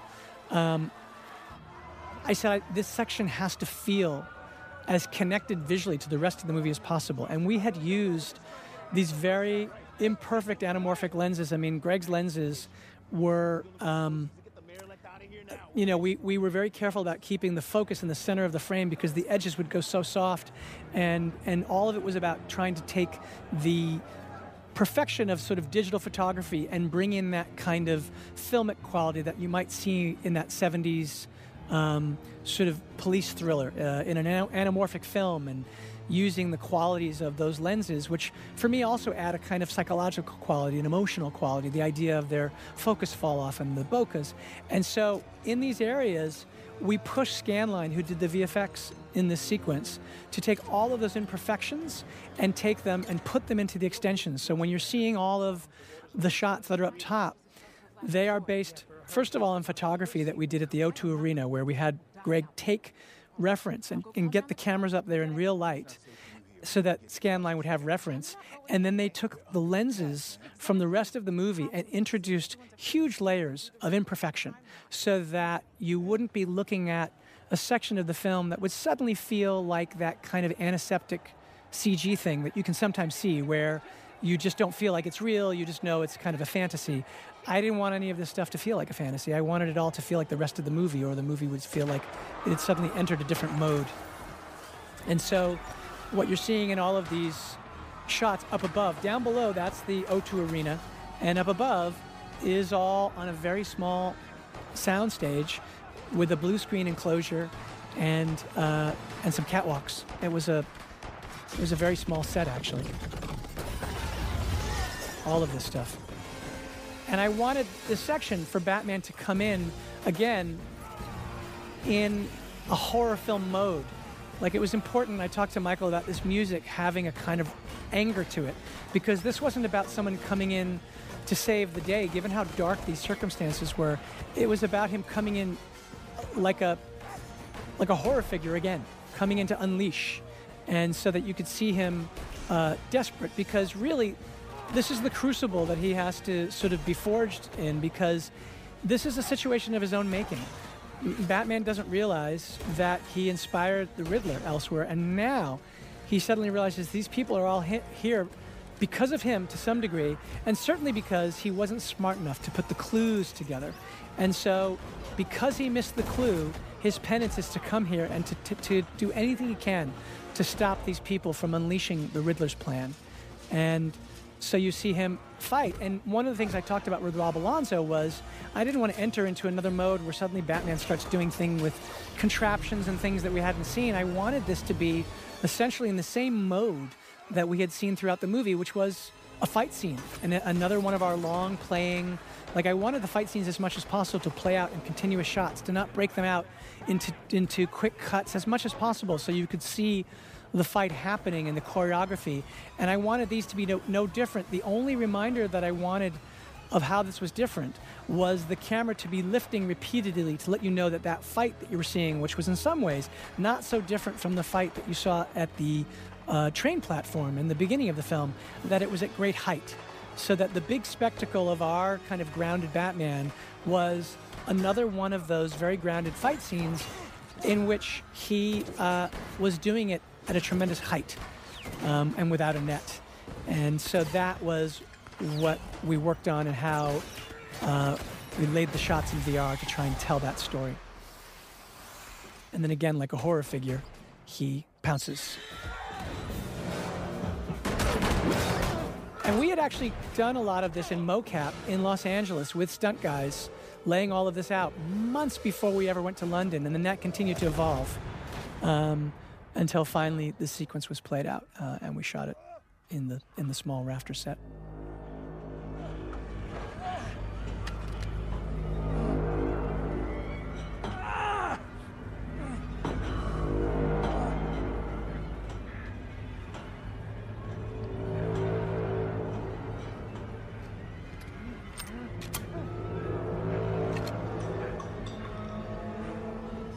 And this moment, you know, it was important to me because I wanted an empowered Catwoman and the idea that he had saved her from throwing her life away by killing Falcone and that she would come in here and save him um, in this moment.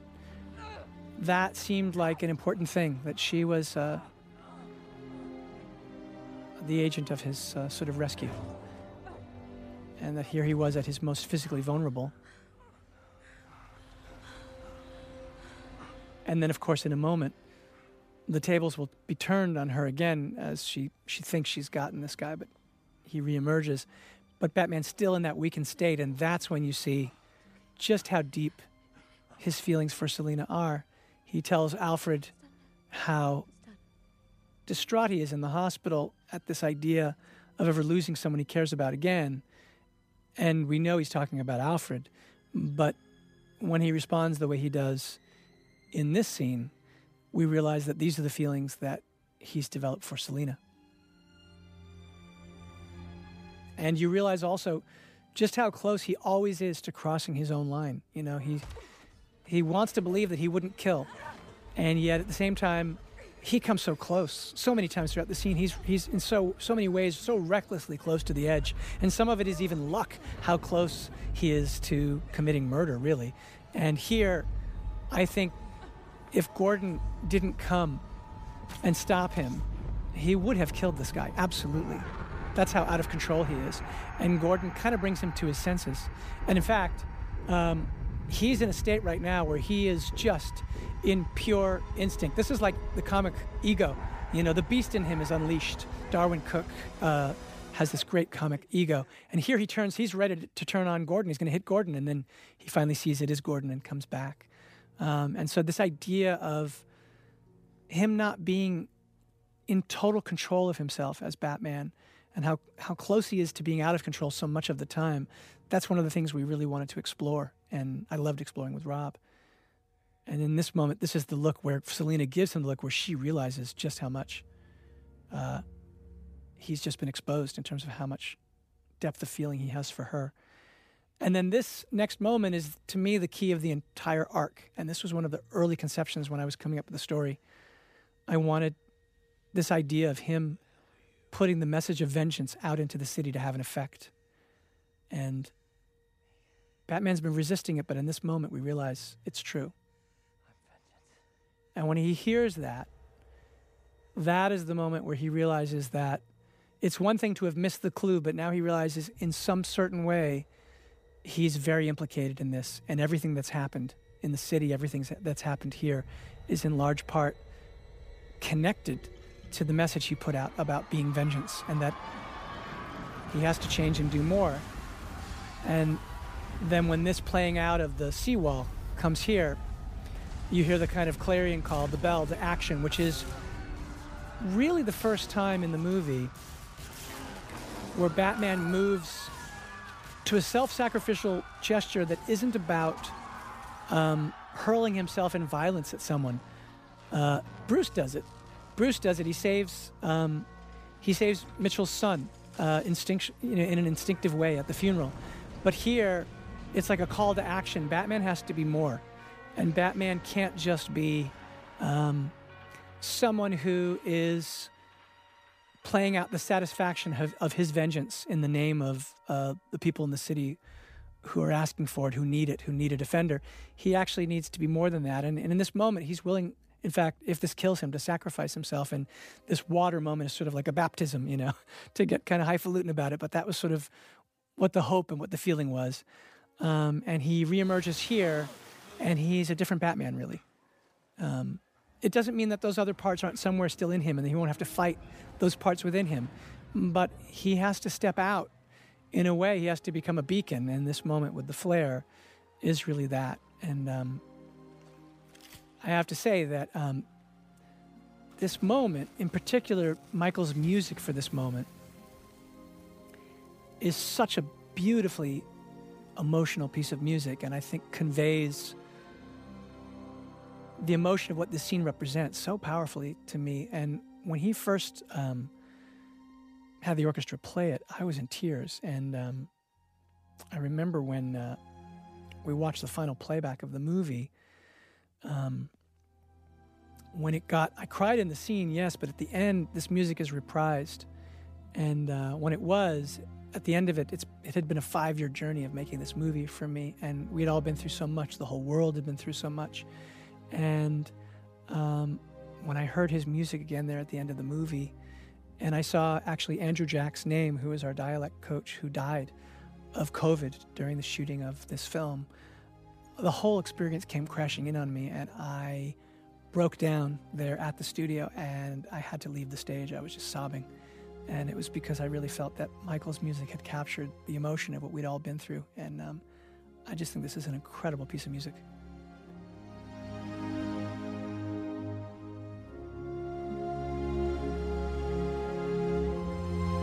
And there's something to me that's powerful and moving about that image, about him for the first time, really like a Pied Piper, leading these people, uh, in this case, out of danger.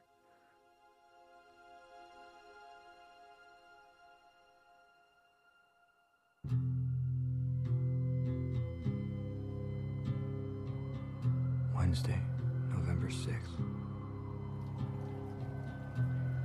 Some of these images are even you know inspired you know when i was as i said i write um, i write to music i listen to uh, michael's music i listen to nirvana Um, and uh, I also I look at images. I I read the comics in this. I read books. I I just I I sort of thought of personal events. You know, my family's from the East Coast. The, my, there's bits of my father that are in this movie in my head and how I connect to it. I always have to find a personal way in. Um, and one of the things I do is I, I also exchanged images, as I said, with them when I was giving pages to uh, James Chinlund, but uh, also with Greig Fraser. He sent me these images of um, city underwater, and uh, that just worked its way into my brain. And I wanted to put that into the movie, and so there they are. That's that actually came inspired by images he sent me. And that particular scene right there, where Jayme Lawson talks about having um, the city having lost faith in its leaders and its institutions, and how we had to rebuild. When we were shooting that, um, we were all very affected because weirdly, the movie was written so long ago, and our world, in many ways, seemed to have kind of come up and moved into sync with Gotham in a way that we never expected. And uh, we were all very uh, unsettled by her speech and moved by her speech. She delivered it so beautifully, and I, I feel very much about Rob's performance the same way right here as he's he's talking about how angry the city is, how scarred it is, and um, this is the this is the idea of the whole sort of journey of his character and, and the one that was important to me, which was um, But if we survive them, to see that he could uh, he could move from being vengeance to being hope, they can give us the power or at least try. You know, it's the human struggle. And the strength to fight.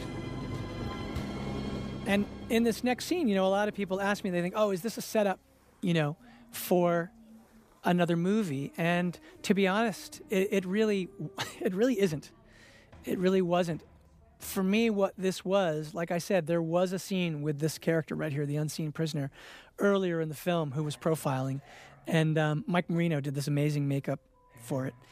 Um, and this for me was tracking because Paul and the Riddler um, was in the action of the third act in a very particular way. And the last we'd seen him, he was saying boom in his window as the bombs went off. And we hadn't yet seen him take in the fact that it hadn't, that Batman had been able to pull things back from the brink and that his plan had not played out. I really wanted to see the end of, of that arc for Riddler.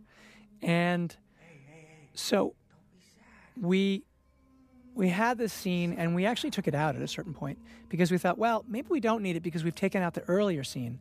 And the interesting thing was that by not having this scene, not only did you not get to see what I think is a fantastic performance from both actors, from from Barry um, and from Paul here, um, and when Paul starts laughing after Barry does it, I find it so delightful.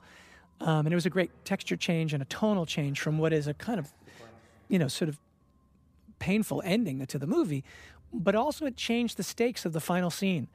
When she said, when when Selina says to him, "You know that this place is never going to change," and he's like, "I got to try," and she's, "It's not." This idea that trouble is already brewing again. That in this moment of the power vacuum, that people are already scheming. When you took this scene out, it didn't have that sort of same resonance, and the idea that he could go away with her seemed more reasonable. And you thought, well, gee, why is he staying? And so that that was critical actually to the ending of the movie and um, to the finishing of the Riddler's arc as well. So um, uh, what we'll do with these characters in the future remains to be seen, but it was never meant to be uh, like an Easter egg scene to say like, oh, guess what we're using in the next movie. It was meant to be something delicious uh, for the audience to sort of experience um, those two characters meeting, and, and in fact, for the unseen prisoner to say to him, "Riddle me this," which is of course right out of uh, Batman '66. I don't know. Upstate, Blüdhaven, maybe. Why? This scene was also shot. This is another scene that was shot on uh, the LED volume, and so all of the city around them and sky. We went to Glasgow actually, and uh, the sequence that follows when they're going through the cemetery. That's all filmed in Glasgow, and this is filmed on the stage. But the whole skyline is built from both the vista of Glasgow, but also our vista. So that bridge over there is our bridge, and um, and all of it was was built. James built it with his team um, and along with ILM, and then Um, Greig uh, so masterfully put it on the, uh, used it to light the scene, and um, I think it's absolutely stunning. And I love the way the light plays on them in this way that I think is so beautiful. And and then more than anything, I, I love their performances in this last scene. I think this is the sort of core of everything that, that a movie that starts the way it does ends up ultimately being uh, a sort of unrequited love story. These two people who want to be together, but they're not going to be. And of course, that that sort of leads into the deliciousness of when they'll meet again and um, how the next time they meet, they might be even further on opposite sides. But here's this brief moment in uh, the days before she's Catwoman where the two of them might be together. And I, I, I love that moment where Rob goes in to kiss Zoe and then she backs off. And then she said, that, I think you should go. And uh, you think he has one last chance right here to ask her to stay. And uh, he doesn't. Take care of yourself.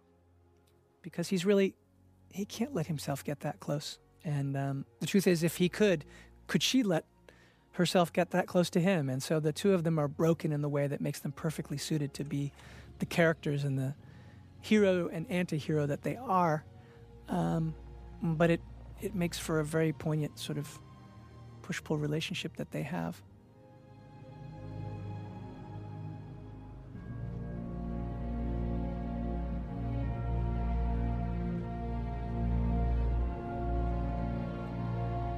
I think it's kind of emblematic of this movie that the most sort of romantic, sad goodbye would also be them riding their motorcycles, uh, kind of chasing each other one last time through a cemetery. Um, and it was a very special experience to get to make this movie. You know, I mean, it's a it's a daunting experience to make a Batman movie. You know, the history is so great, and there have been so many great ones, and to try and do something that we could all put ourselves into, and feel like we had something fresh to say and to do, I think it's a true testament to the character um, and to all of the characters in this world and how enduring they are, that they are that open to reinterpretation and that they last um, in the hearts and minds of the audience the way they do after so much time. You know, what I noticed when I was writing this story um, was just how many people, uh, as I would go out each day to go grab lunch or be out on the weekends with my family, I'd see people in their, their Batman baseball caps, their Batman sweatshirts, and and you just realize, you know, you see you'd see babies in Batman onesies, and you realize just how important this character is to people. And for just a little bit of time, you know, I was allowed to be custodian along with all of the actors and all of the incredible people, the the crew that worked on this film. We got to carry him for a little while, and um, I hope there'll be more. Um, all that remains to be seen, but it was a, an honor and a privilege.